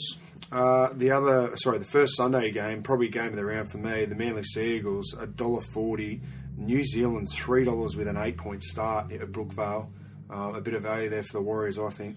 Yeah, well, like I said, the Warriors they were they were bound to stumble at some point. They were six from seven. They had their stumble last week. I don't think Shaun Johnson could uh, drop the ball four times again. I don't think their forwards could be as poor, and I don't think uh, they can play anywhere near as bad as what they did. But Manly, like we said, we're going to get a true indicator whether the last five weeks has uh, been, you know, easy because they've had two games against Parra, the Tigers, Titans, and I can't remember the other one, but they've had a pretty lenient run. Yep. Or we're going to find out whether they're the real deal this week. And same deal for New Zealand. We're going to find out whether they're the real deal.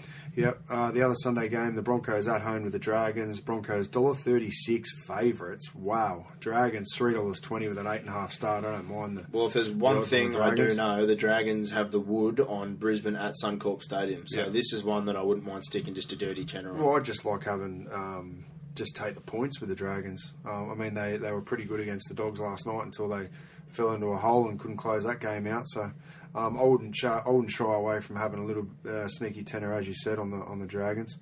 Um, Sunday night footy returns. Thank Christ out here at Penrith.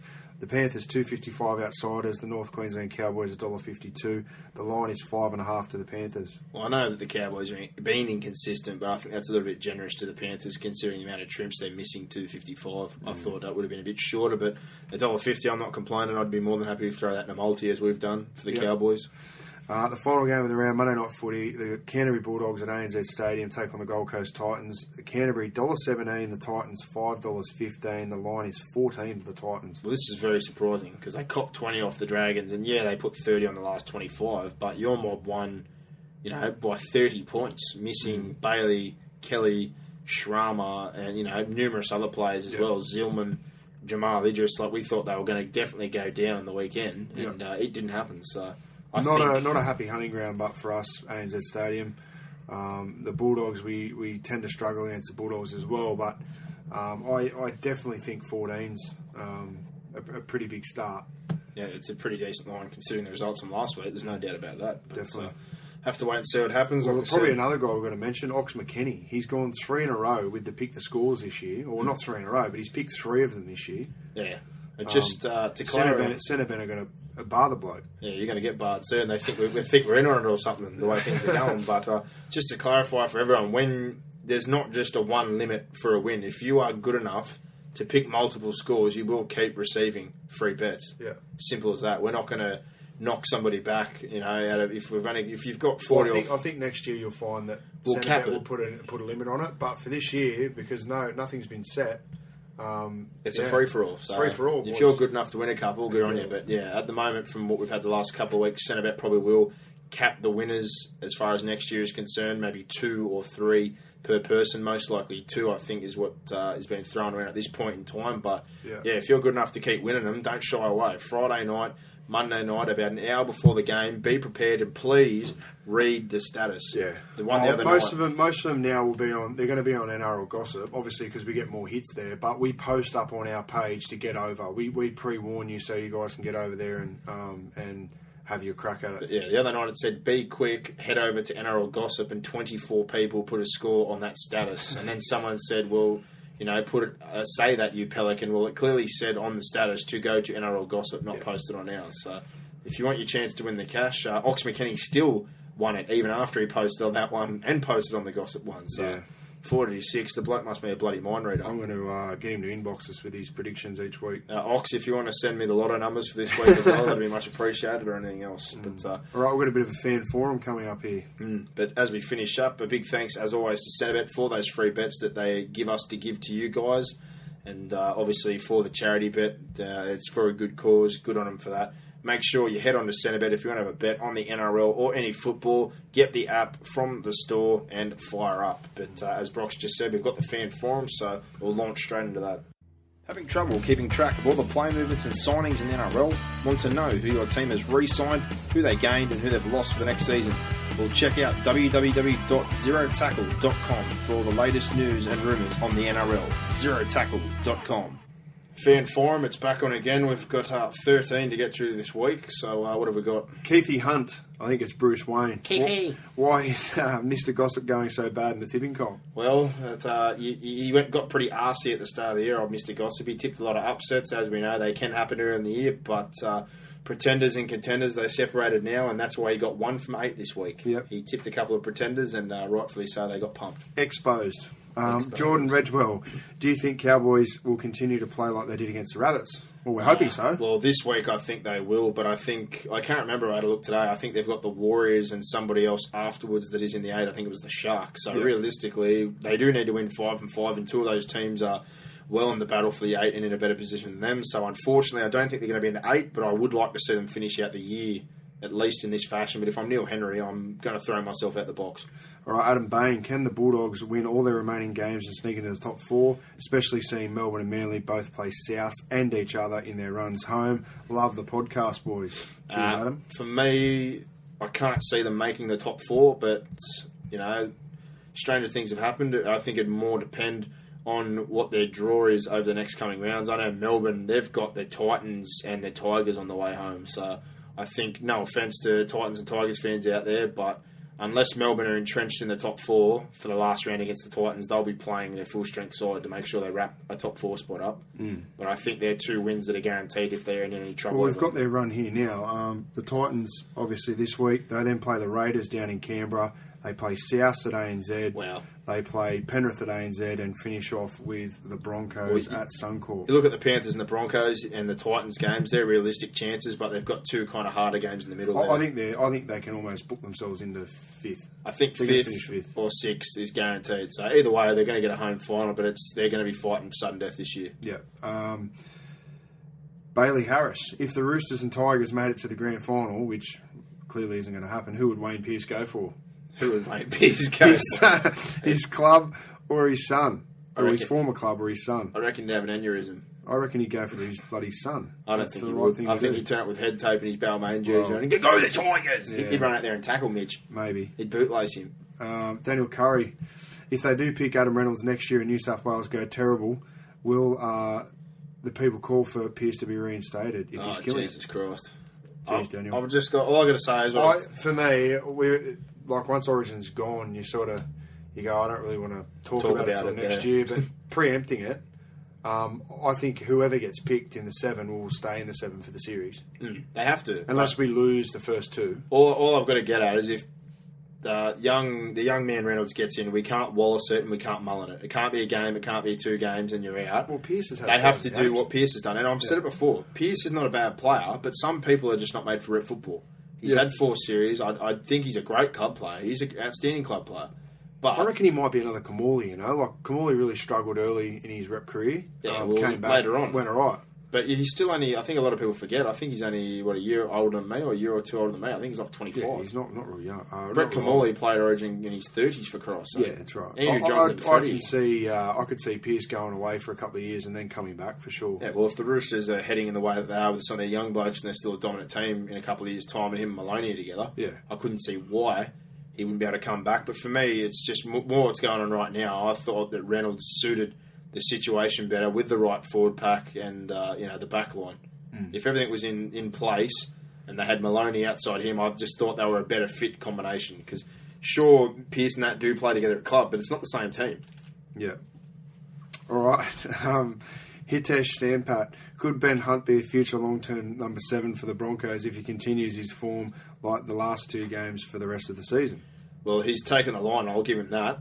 Uh, he's made a couple of line breaks the first two weeks, but I still don't think he's the answer to the, their problems. That's for sure. 124 metres is very impressive. Well, you, you got to see it consistently, don't you? Well, two line breaks this week, a line break last week. Uh, he scored a try of one, a line break he set up for Oates, and he made one himself. I think he's, he's going much better than I thought he. Oh, he's, he's having a red hot crack, but I think that's what happens when you know that the, it's open. The job's open. Yeah. But the last few years, he's been beaten before the season's even started in trial games. Yeah. So I don't know whether he's finally, you know, starting to believe in himself because he did win the 20s Player of the Year a couple of years ago, and people were comparing to Joey Johns, which uh, that obviously hasn't eventuated. But Yeah. yeah, Alrighty, Kenneth Barrington. Will the Rabbits, once full strength, win the comp? They've only uh, lost to the Sharks, Dragons, Storm, and Cowboys. well, I think we've both got varying opinions on this. I'm going to sound Can biased. they win the comp? Can they win the They comp? can win the comp. It's different. They can win the comp. Do I think they'll win the comp? No. That's me, but I'm obviously. My my thoughts are I think South or uh, Melbourne will win the comp. Well, That's I, just me. I chuck the Roosters in there. We all know that. Yeah. But uh, yeah, out of the three, it's more what I- what I see on paper. It's more what I've seen the last couple of weeks. I'd probably be favouring more Melbourne and Roosters at this point in time. I Yeah. sound biased towards Melbourne, but can they win the comp? Of course they can. Yeah. Uh, all right. Wayne Bennett has two more years with the Knights. This is Sandy Hunter, who's been great. She always throws through a question or uh, and jumps on and posts some scores up.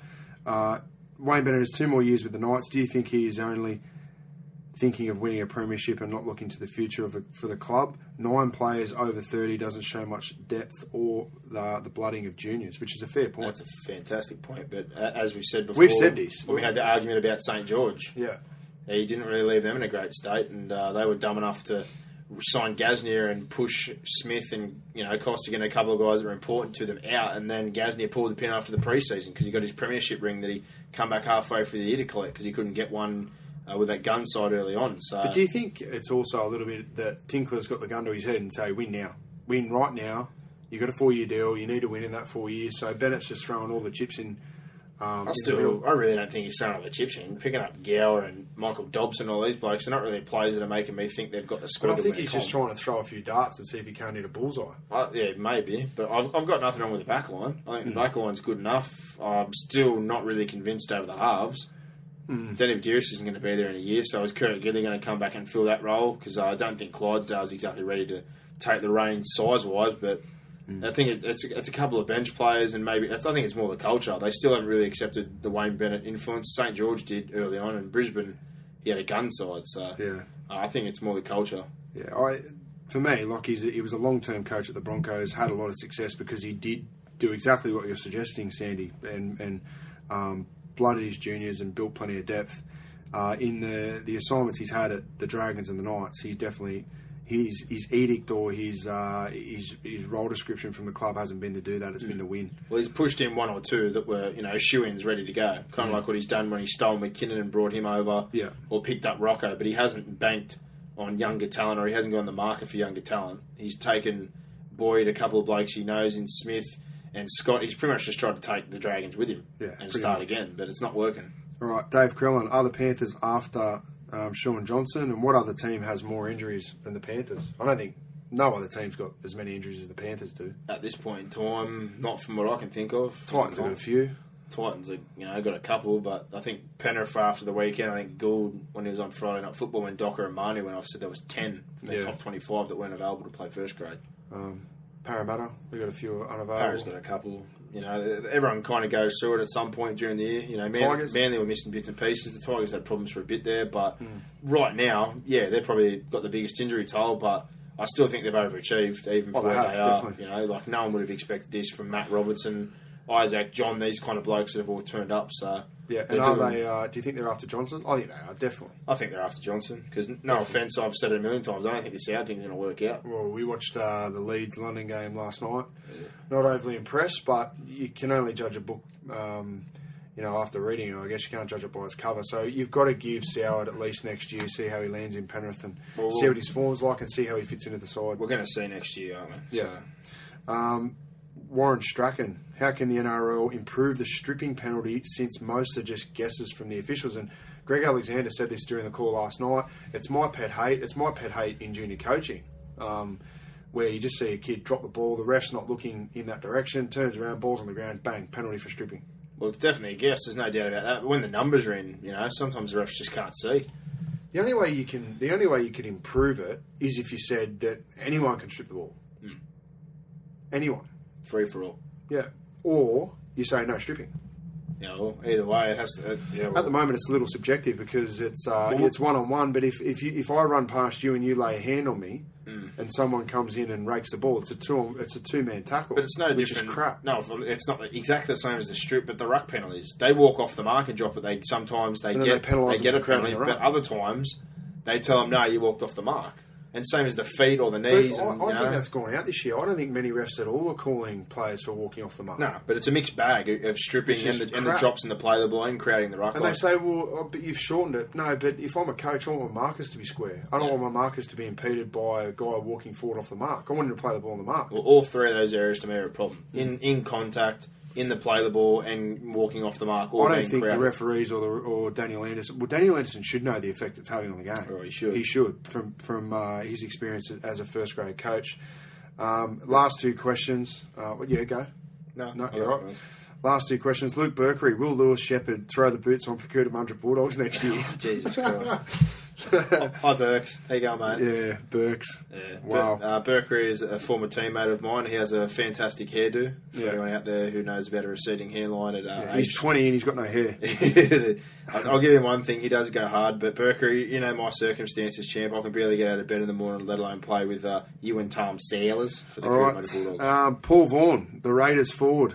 Um, how did Luke Berkery get the sack from three different clubs in the space of six months? well, Oh, it's good. It's good to see some friends interacting with the page. That's Yeah. nice. oh Oh, wow. big Vaughny. I, I, I don't know how to Are we answer gonna that answer one. that? No, I think uh, I think we should get Luke. Well, there's a, there's a good there's a good reason why he's lost all his hair. Well, Put it yeah, that way. Maybe, maybe we should get the three-way conversation next year with the former Raider, former Shark, former Storm player Luke Berkery, and Mm. get current Raiders player, and we'll just watch him duke it out on the phone. Yeah, Be quite entertaining. It would be interesting. Thanks, Um, guys. Wow. Out out of all those, as always, uh, big thank you for people jumping in on the fan forum. Really enjoy answering your questions. Hopefully, uh, a bit of feedback there, and uh, we'll be chucking those in here and there and everywhere every couple of weeks around things. But heading Well, there was only uh, well, there was none on Twitter. They're all on Facebook. Sandy Hunter said that uh, looks like the Eels might be favourites for the first time this year. So, and they are. yeah, well, Sandy. God knows what's going on there. But uh, for now, that wraps up the fan forum. So we'll hit up Mr. Gossip. Mr. Gossip Yeah. on the slide. Having trouble in the tipping comp champion.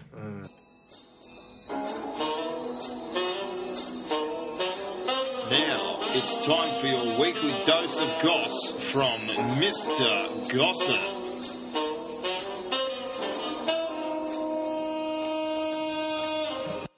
Welcome back, our resident information master, Mr. Gossip. Uh, Welking. uh, uh, unfortunately, it's it's been a bad week for you, mate. been- I been know. very oh, bad. I've done me bum with the tipping. I've done me bum with my Centrebet account. I'm just, yeah, it's not a, not a good week, mate. My Panthers get smashed, so yeah, not great. Well, well, I'll ask you. Do you know how many you got right? Oh, Christ, probably two or three. You got one. no, I get it really. You you got one.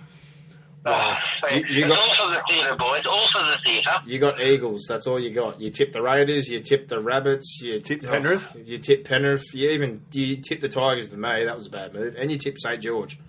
just for the theatre, boys. It's all for the listeners. There's two things that hit. The, there, there- there- there is two things that had a big hit with the ball. You and Pink Floyd. Yeah.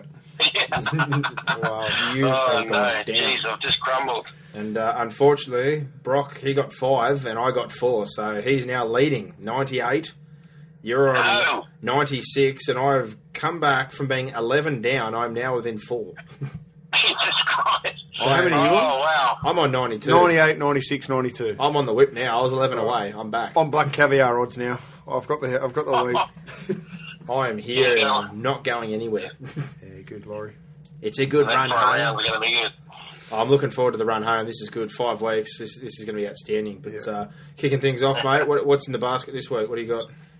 Well, I guess, look, I, we're all sick of talking about it, but the big thing is probably Benji Marshall. Now, we've all heard on the news and in the newspapers that it looks like a deal has been done with uh, the Blues over in Auckland, but um, I guess the, the funny part is he's not even getting 500000 a year when he was asking double that at the Tigers and they didn't give it to him. So, look, he's going to have to um, eat sour grapes and take about 400, 450 to go to the Blues.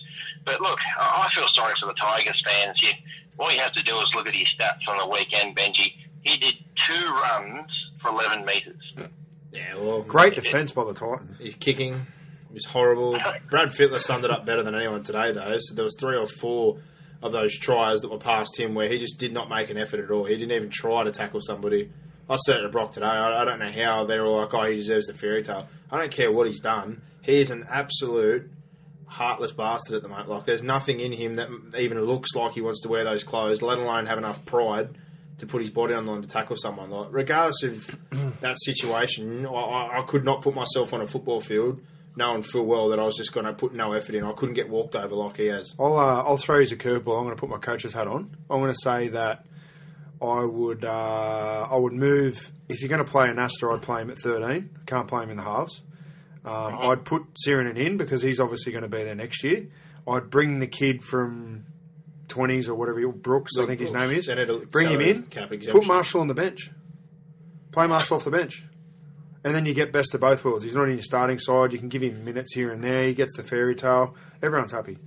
Yeah, well, they need a salary cap exemption to get Brooks in. Because so poor old Mick waiting. Potter, I think Mick Potter now he's under pressure because he he doesn't want to upset the apple cart because the fans now know that they can't make the eight, so they they're probably going to want to see him play out the rest of the year. I wouldn't want to see him play the rest of the year.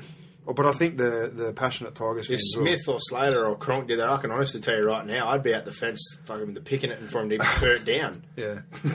I- I'm with you, but but I think there's a lot of uh, one-eyed fans out there. Yeah. The reality is, they can still get the spoon. So surely the Oh, I'm, Tigers I'm so would want hoping the Parramatta of the club. win. I'm so hoping Parramatta win and just open up the spoon race. I want it. Yep, they'll win this weekend. Good, there we go. There's his first hit. The spoon race. uh, with Hayne back, yep, well, there you go. Yep. All right. What else is in the bag besides uh, boring old Benji?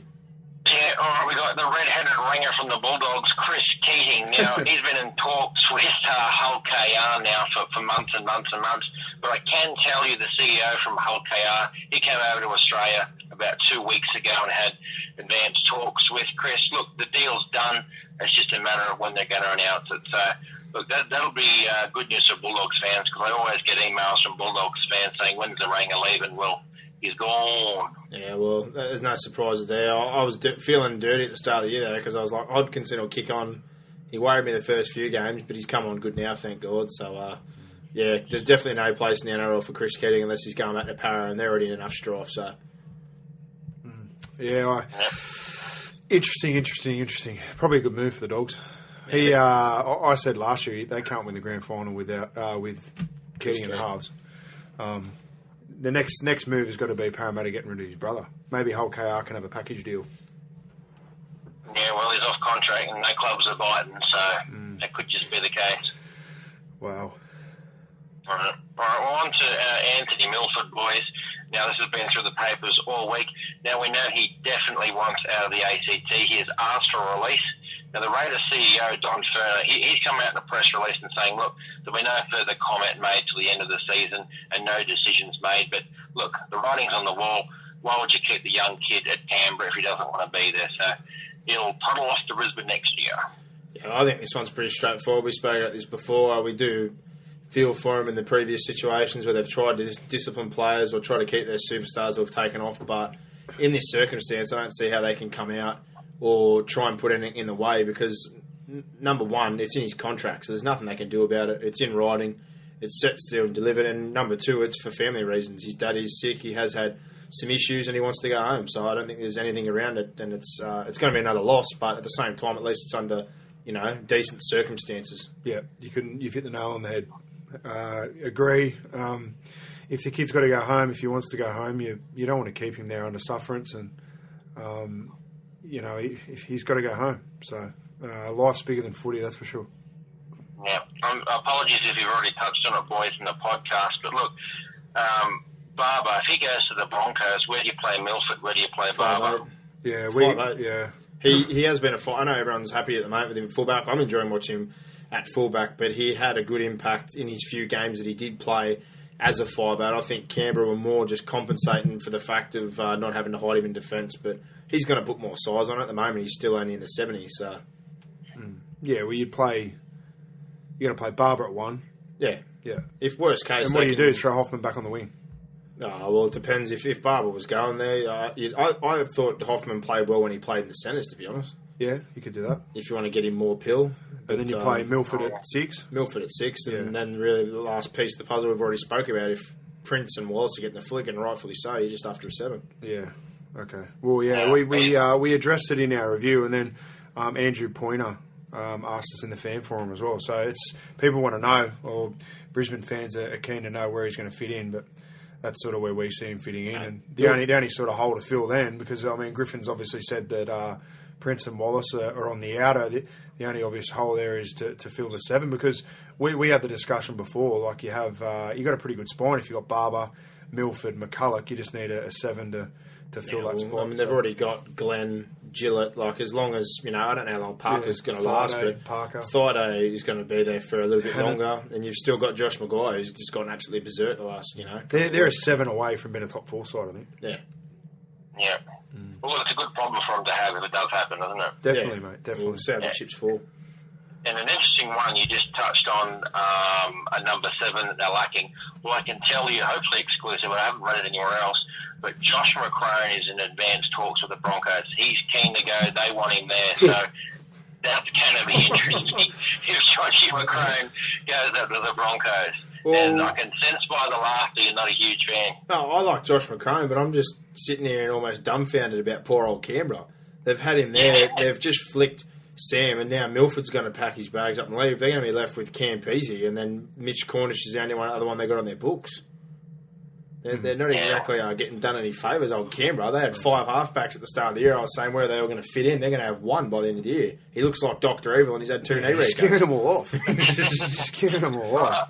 Yeah. I Yeah. guess a good question to ask you, Lewis. I mean, do, do you think would it be the is it the culture in Canberra? What part players go? Is it the coach? What's the deal? You reckon? Well, this is kind of the thing for everyone. Um, like you know, when I was there, I was perfectly happy. I enjoyed the conditions. I liked the club, but the, the difference, I suppose, when a lot, like other players have got to that point where they get offered to stay in first grade, the few boys that I still know down there were locals. Like Sam was a local boy; he stayed. Uh, Matt McCulrick had moved from New Zealand at the age of 15 and loved the fact that he just got out of New Zealand. And Paul Vaughan, who's playing there now, is growing up there. So, so is Sam Salima. But look at someone like a Cheekam who they got in from Melbourne. He was there for two years. He took his opportunity, and then he gets a three-year deal from Manly. He goes to Manly. Where do you think he's going to go? Come back to Canberra or go to the beach? So it's it's a hard battle for Canberra. I'm not I'm not saying lifestyle is everything, but for a lot of football players, you know, it's the whole package deal. It's the club, it's the team, it's where they get to live. It's all the circumstances, and uh, you know, a lot of people are going to take the beach over Parliament House. Unfortunately, the Canberra don't have a lot of pulling power as far as the the environment down there. Well, it's a long way. It's a long way from everything, isn't it? Really. It, it, it, it's another fishbowl team, realistically, down Yeah. there. Like people know about them and the Brumbies, but it's not really uh, a sport mad town. It's a And pretty like, yeah, like you said, and unless you've got place. family and um, ties down there, it can be a pretty isolated spot. But yeah, Um, a few of the ones they have let go have, uh, you know, usually have been brought in from somewhere else and they, and they get offered uh, a different taste, or people that do succeed usually head off for similar reasons, like Croker, Thompson, all these guys that have been there have been there for a long time or grown up there. They're the ones that have generally stayed. Yeah, and, and, and speaking to player managers for years, it's it's usually not the player that makes the decision. It's not the club. No. Uh, it's not the manager. It's the wife. And she doesn't want to live in Canberra. She wants to be in the, at the beach, like you said. So Yeah, well, like I said, mate, if you're a young 20 year old bloke and Manly show you the beaches and you've just come from uh, sunny old New Zealand, bro, and uh, you've got you can go into Canberra, which is very rainy and pretty miserable at times, just like that, and someone shows you sun and the women walk around in bikinis, it's a pretty easy decision, I think. Ooh. well, yeah, well, there you go. Manly it is. Yeah. Mind you, you have to put up with angry Geoff at Manly. Angry Geoff Stay away No, from angry true. Geoff. and Dank. Well, Lewis, here's another one for you, mate. Yeah. Your Melbourne Storm signing Travis Robinson to a two-year deal. The young Panthers winger who can't catch a bomb for shit. What do you think? Of course, you're hating. I, I like him. I do like Charles. There- There's one difference. When someone comes to Melbourne, mate, their problems get fixed. Sisa Waqa, he was uh, absolutely atrocious in his two first grade games for the Roosters, and it was pretty much a laughing stock. Brad Fittler, anyone that was commentating at the time, just laughed and was like, "How's this bloke playing grade?" And look at him now. You know, it's uh, Yeah. it was a dollar dazzler. He's put in the hard work. They put the systems in place, and if uh, thing things go right and he fixes his flaws, I'm telling you, he'll he'll find himself somewhere in that lineup because they they always have to roll players over. They have to pick up players in his situation, and nine times out of ten, they turn into winners. So Yeah, I like him. I like him a lot. Yeah. and um, I reckon they can fix that problem pretty easily. 100%. Yeah, well, I did hear that um, that Reece, uh, no, sorry, that Travis was sort of the, the one growing up that was going to be the superstar, but it's only turned out that Reece has sort of made it big before him. So Dad. maybe the late bloomer, who knows? Well, I tell you what, his rise has been pretty meteoric because when I was playing 20s in 2010, he was playing A grade for the Queanbeyan Roos. And he played the year after, and then he ended up at Penrith on a sniff, and uh, yeah, now he's at Melbourne. So in the last couple of years, he's made pretty good progress for a bloke who was pretty much backdoored. I'm surprised, I'm surprised he hasn't played more for Penrith, to be honest. Yeah, Penrith have got an abundance of wingers and centres, so you can't blame them for flicking him to guess. I'd rather him than Dave Simmons. Ah, he's going to sponsor the podcast next year. All right, Dave. Dave. I'll, I'll get him on the show, poor Good. fella. Yeah, get, on, get. Dave on him and Brock can have a fight, and I'll just sit Yeah. here and enjoy. No, he can come round and we'll film it. We'll film it. Hey, He can bring his Bible too if he wants. Yeah. I think we're off his Christmas card list just He'll quietly, need, but he'll need anyway. more than his Bible, I'll give you the tip. leave, leave Dave alone. No, I, I like him, I just... Yeah. Well, I can't blame him for not getting rid of him now. Him and Faray are like telekinetic mind readers of each other at the moment. Yeah. They've got something figured out over there, so as long as it works. Mm. Well, look, going from Dave Simmons, Mr. Nice Bloke, to an absolute cabbage of a bloke and a dickhead of a player, Robert Lui. Now, he got a big deal from the he got a big deal from the Warriors. Um, I don't know why they'd even want him over there, but look, he's turned them away and, and staying with the Cowboys. The Warriors. Look, I know he- he's Dan Ganane's best mate, but Yeah. you know, Dan Dan Ganane calls him the wife basher, doesn't Oh, he loves him. yeah, I think so. Good.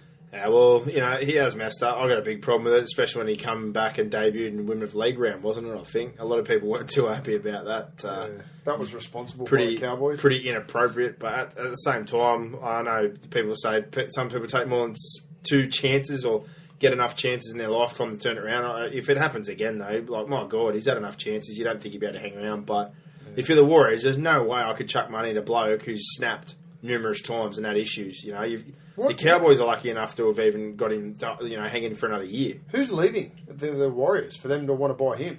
No one. Yeah. Is, is Matty, Yeah. does Matty Elliott not like his wife? He's onto something there. Mm, Well, bloody hell, that's the only reason I could uh, I could think of to sign him. Wow. Wigs, bitch. Well, he's, he's mm. been a bit weird like that, hasn't he? Like we're to hear about Tomkins and he's got Locke and Fisiiahi. Eh? Yeah. Now you're hearing about you know wanting to buy Oh, he's a kooky fella. another half, and he's just got Townsend and he's got Leuluai and he's got Johnson, and he's been trying to play Godinay, eh? and then he's you know he's got to push one to hooker. Then he didn't want Friend. Now he doesn't have a hooker, so mm. now he wants Friend. I think, I think they've got to put up a big board, big board in front of him, in bright colours, and point out to him you know what he's got in each position, so he can figure it out. He's playing like a bastard for the Cowboys anyway. I don't know why, anyone else would want him. Agreed. If I was a sponsor, I'd be saying no. Well, it's one of those circumstances. It'd be a year by year thing uh, for the next couple of years, I think, for Robert Lui. Yeah, no, absolutely. Dirty little prick. All right, boys. Uh, the one that, that pleases me no end, and probably a surprise packet of the year, really, is Justin Horo. Now, sort of in, in Wonderland last year with the Eels, but look, he's playing fantastic for Manly, and he's earned himself another two-year deal with them. So Well, he deserves it. Yeah, he deserves it 100%. We mentioned him today on the uh, on the podcast, particularly the last month. He's been sensational. Um, And it's isn't it funny that Parramatta didn't want him? Well, we, I've said it a million times, and I get sick of saying it. I think it sums it up when Peter Sterling's disappointed, Nathan Hindmarsh is disappointed, all the key people that were at Parramatta knew what was there. And I think from what we were obviously told is he was one of the only ones who went and confronted Stephen Kearney and pretty much put him on blast to say, why am I not playing? Yeah. He obviously didn't like that, and he put the flush on him. But uh, I think it speaks volumes when the two clubs that chased his signature were Melbourne and Manly, and look how much of a better player he is now, surrounded by Foran, Cherry Evans, and the likes over there. So. Well, he pulled uh, Absolute try scoring machine. he pulled Parramatta apart on uh, Saturday night. Yeah, well, I'm sure he enjoyed that try he got too. That was a great time. Yeah, you can see his smile. He loved it. I would have too. Uh, well, the next one, boys, Peter Wallace. Where does he go? Now, I can tell you that Gus St. Gould wanted Peter Wallace, um, but unfortunately, um, the Broncos wouldn't release him, so Gus has signed Soward. Now, Wallace has um, been released by the Broncos, but look, Panthers don't have room for him. Where does he go? They might have to ring London and see if they want to take Jamie Soward on full time because uh, from what I've seen over there, he, he could definitely end up staying there. You'd rather Wallace than Soward? Oh, I'd rather Wallace than Soward any day of the week. Okay. That's saying something. I've, I've seen his last two games over there. He looks like he's been bitten by a swarm of wasps. He's all puffy and fat, and uh, it, it, it looks terrible. And, so he, and he's a different flavoured Chupa Chup now. He's changed the headgear colour. It looks like a different one again. He's gone to blueberry Yeah. now. Yeah, wow. Ah, so they have done that, that five year plan, Gus. I don't know what Sal's going to do for you there. Now, that, as far as the halves are concerned, I don't know how he fit into the picture, but uh, we're going to have to wait and see. If he, if he proves us wrong, good on him. But uh, I think he'll be better than Luke Walsh. So, well, they reckon Lachlan Coote's a chance to play this weekend. So, um, Yeah, we played for Windsor last week. it'll So. be interesting to see how he goes. So, Yeah. All right, boys. Well, look, the last one I've got for the night, and hopefully this deal will be done in the next couple of days, is Chris Lawrence. I'm hearing he's going to the Sharks. So another one to the Sharks and the Tigers. the Tiger Sharks. You know what I can't figure out? Like, I understand Fifita and probably Heighington purely just on the fact that he's been so consistent and, you know, they, they would have picked him up on a cheaper rate, obviously, because he got the flick. So has Bryce Gibbs. He's been outstanding. But the two centres in particular for me, a couple of years ago, I looked at Ayshford and Lawrence and thought, wow. And since then, I know maybe. Uh, they've form as They've well. lost a couple of forwards. They're not getting as good as Ball. I know Ayshford got shopped around and was told he was going to Melbourne start this year, and then he wasn't. Then he was staying. Then he was going again. But him and Lawrence have been an absolute shadow of what they were a couple of years ago. So I hope for the Sharks' sake that Todd Carney and that forward pack reinvigorates their careers because if they get two good centres, the Sharks will be a serious threat. Yeah, um, difficult, difficult one. I, uh, I think their form correlates with Marshall's form. Um, it's it's a difficult one to work out because you you got to judge them by the players they're playing inside as well, and um, they both probably had injury uh, injury concerns, but um, I think Lawrence is, you know, undeniably he's got potential. So um, it'd be interesting to see how he goes with someone like a, uh, a Todd Carney who is is a similar sort of player to what Marshall was at the height of his career, very flamboyant, can throw a nice long pass. So Yeah, well, what about Um, the platform? The platform that's going to be laid for them is a lot better than what they get well, yeah, the Tigers exactly. right I. I think Chris Lawrence's major concern over the last few years has been injury. So if he can stay fit and on the field, he'll uh, he'll go good. I think he needs to lay off the weights. He's massive. Every Too time he much comes, weights, not enough Yeah, speed well, work he, through. he, he was lightning. He got bulked up, but ever since then, he always seems to find himself with a hamstring or pulling up lame here and there. He needs to lighten up and Lighten up, yeah, Chris. like and Blake Ayshford, the bloke just doesn't. He just doesn't run anymore. Yeah. Every time he touches the ball, it looks like he's already ready to just hit the floor. I liked Ayshford too. I used to. I loved Ayshford. yeah. But uh, yeah, hopefully that, that that's the difference. The forward pack and uh, Todd Carney throwing those nice laser passes because that could turn them into a serious threat. Yeah. Well, time will tell, lads. Yeah, we'll have to wait and see. But that's all you got this week. That's it, boys. All right. Well, uh, sack let, us empty. let's see if you can fix your tipping problems up this week. We'll start things off on the Friday night where the Storm will be going to AAMI Park to play Souths, obviously under different circumstances to the first time with our full strength. They're going to be missing Greg Inglis and John Sutton, so easy done for me. Melbourne put 60 out on last week and they did it pretty comfortably. I don't think they'll have too many problems recovering uh, from a shorter turnaround. I'm going to Storm. Storm thirteen plus. Yeah. Yeah, back to back losses for the Rabbitohs, and yeah, Rabbitohs fans start getting worried, I think. Well, our favourite, the wooden spoon race, it's on. Uh, it's shit versus shitter to see which one floats to the top. It's Parramatta at home versus the Tigers. Who you got? Well, uh, purely on Jarryd Hayne and then Robbie Farah going out, I'm going the Eels. But my God, if if the Tigers win, I'm not going to be surprised. Yeah, I'll go the Eels. Just the Hayne plane. Oh, the Hayne plane is going to be back at Parramatta. Mate, I, I had a punt on them this afternoon, and I got them at two twenty five. I've just had a look; they're down to a dollar ninety now. The Eels, so they're heavy favourites. So I think Woods is out as well for the for the Tigers. No Farah. Uh, Marshall's playing with one leg and a small penis, so yeah, the Eels will get it. Well, they're two best players exactly there. You know, Woods and Farah all year, so I'm not surprised we've all gone the Eels with Jarryd Hayne back in because he's pretty much been the difference for Parra in any of their wins. Well, the, I thought the Eels, um, they started the game all right against Manly. I know they got pounded in the end, but um, they started all right. Yeah, well, I'm playing for their future. They're focused, but just haven't got the skill. Yeah, well, Saturday, I think it's uh, bring your lube time again for the Raiders. They're coming up to Sydney to play the Roosters and uh, Roosters. I'm not saying anything else. Yeah, Roosters. Yeah. Yeah. No, no one's touching Canberra until they uh, resurrect what happened on the weekend. Well, maybe if they're playing at home. That's gonna- they- that's- How'd that go for them? yeah, 68 points. So much for the home. But uh, I yeah, wish we could replay some of what you said last week, Gossip. you, you can get onto iTunes and Podomatic and download Yeah, the podcast. download last week's episode. Oh no! I think my top eight's going all right. B- Before round one, I give my top eight. I think my top eight's looking pretty good. My Yeah. predictions. Well, my top eight had seven has seven in it right now, so I'm only one off. I've done fantastic. I think I've got six. Yeah. The only one of mine that's not in and they're not getting in is the Cowboys. But uh, if the Raiders keep doing what they're doing, and the Warriors creep in, I'm going to get Oh, the two, I got the two out. I got Penrith out and Cowboys out. Right on. Yeah, the Cowboys out. Well, if it stayed out was today, seven from eight. That's a good effort. I'd have six from eight. I'd be happy with that. Mm. Yeah. All right. Well, the other Saturday night fixture. This one should be a pretty good game, I think. The Sharks at Silverwater Jail, e.g. Remondis, e.g. Shark Park, and they're going to be playing the Newcastle Knights, who get back Cade Snowden, well needed, and James McManus to Scottish transport a machine. Who do you like? Uh, for me, in this one, I've gone the Sharks just because when they play at the prison, people don't uh, tend to get out of there with too many points. So- Yeah, Knights. Are, Knights and the Sharks are very similar teams. If they play at home, you could, they're almost unbackable. Oh, sorry, yeah, well, unbackable, and uh, you know, if they play away, they they stink. So I- I'm going to go the Sharks. Flip of the coin. I wouldn't be surprised if the Knights win, but Yeah. Okay, I was going to go to the Sharks as well. Yeah, they really missed Mason. I think the Knights they missed that sort of that tough leader at the front. But uh, yeah, I think Sharks are going home.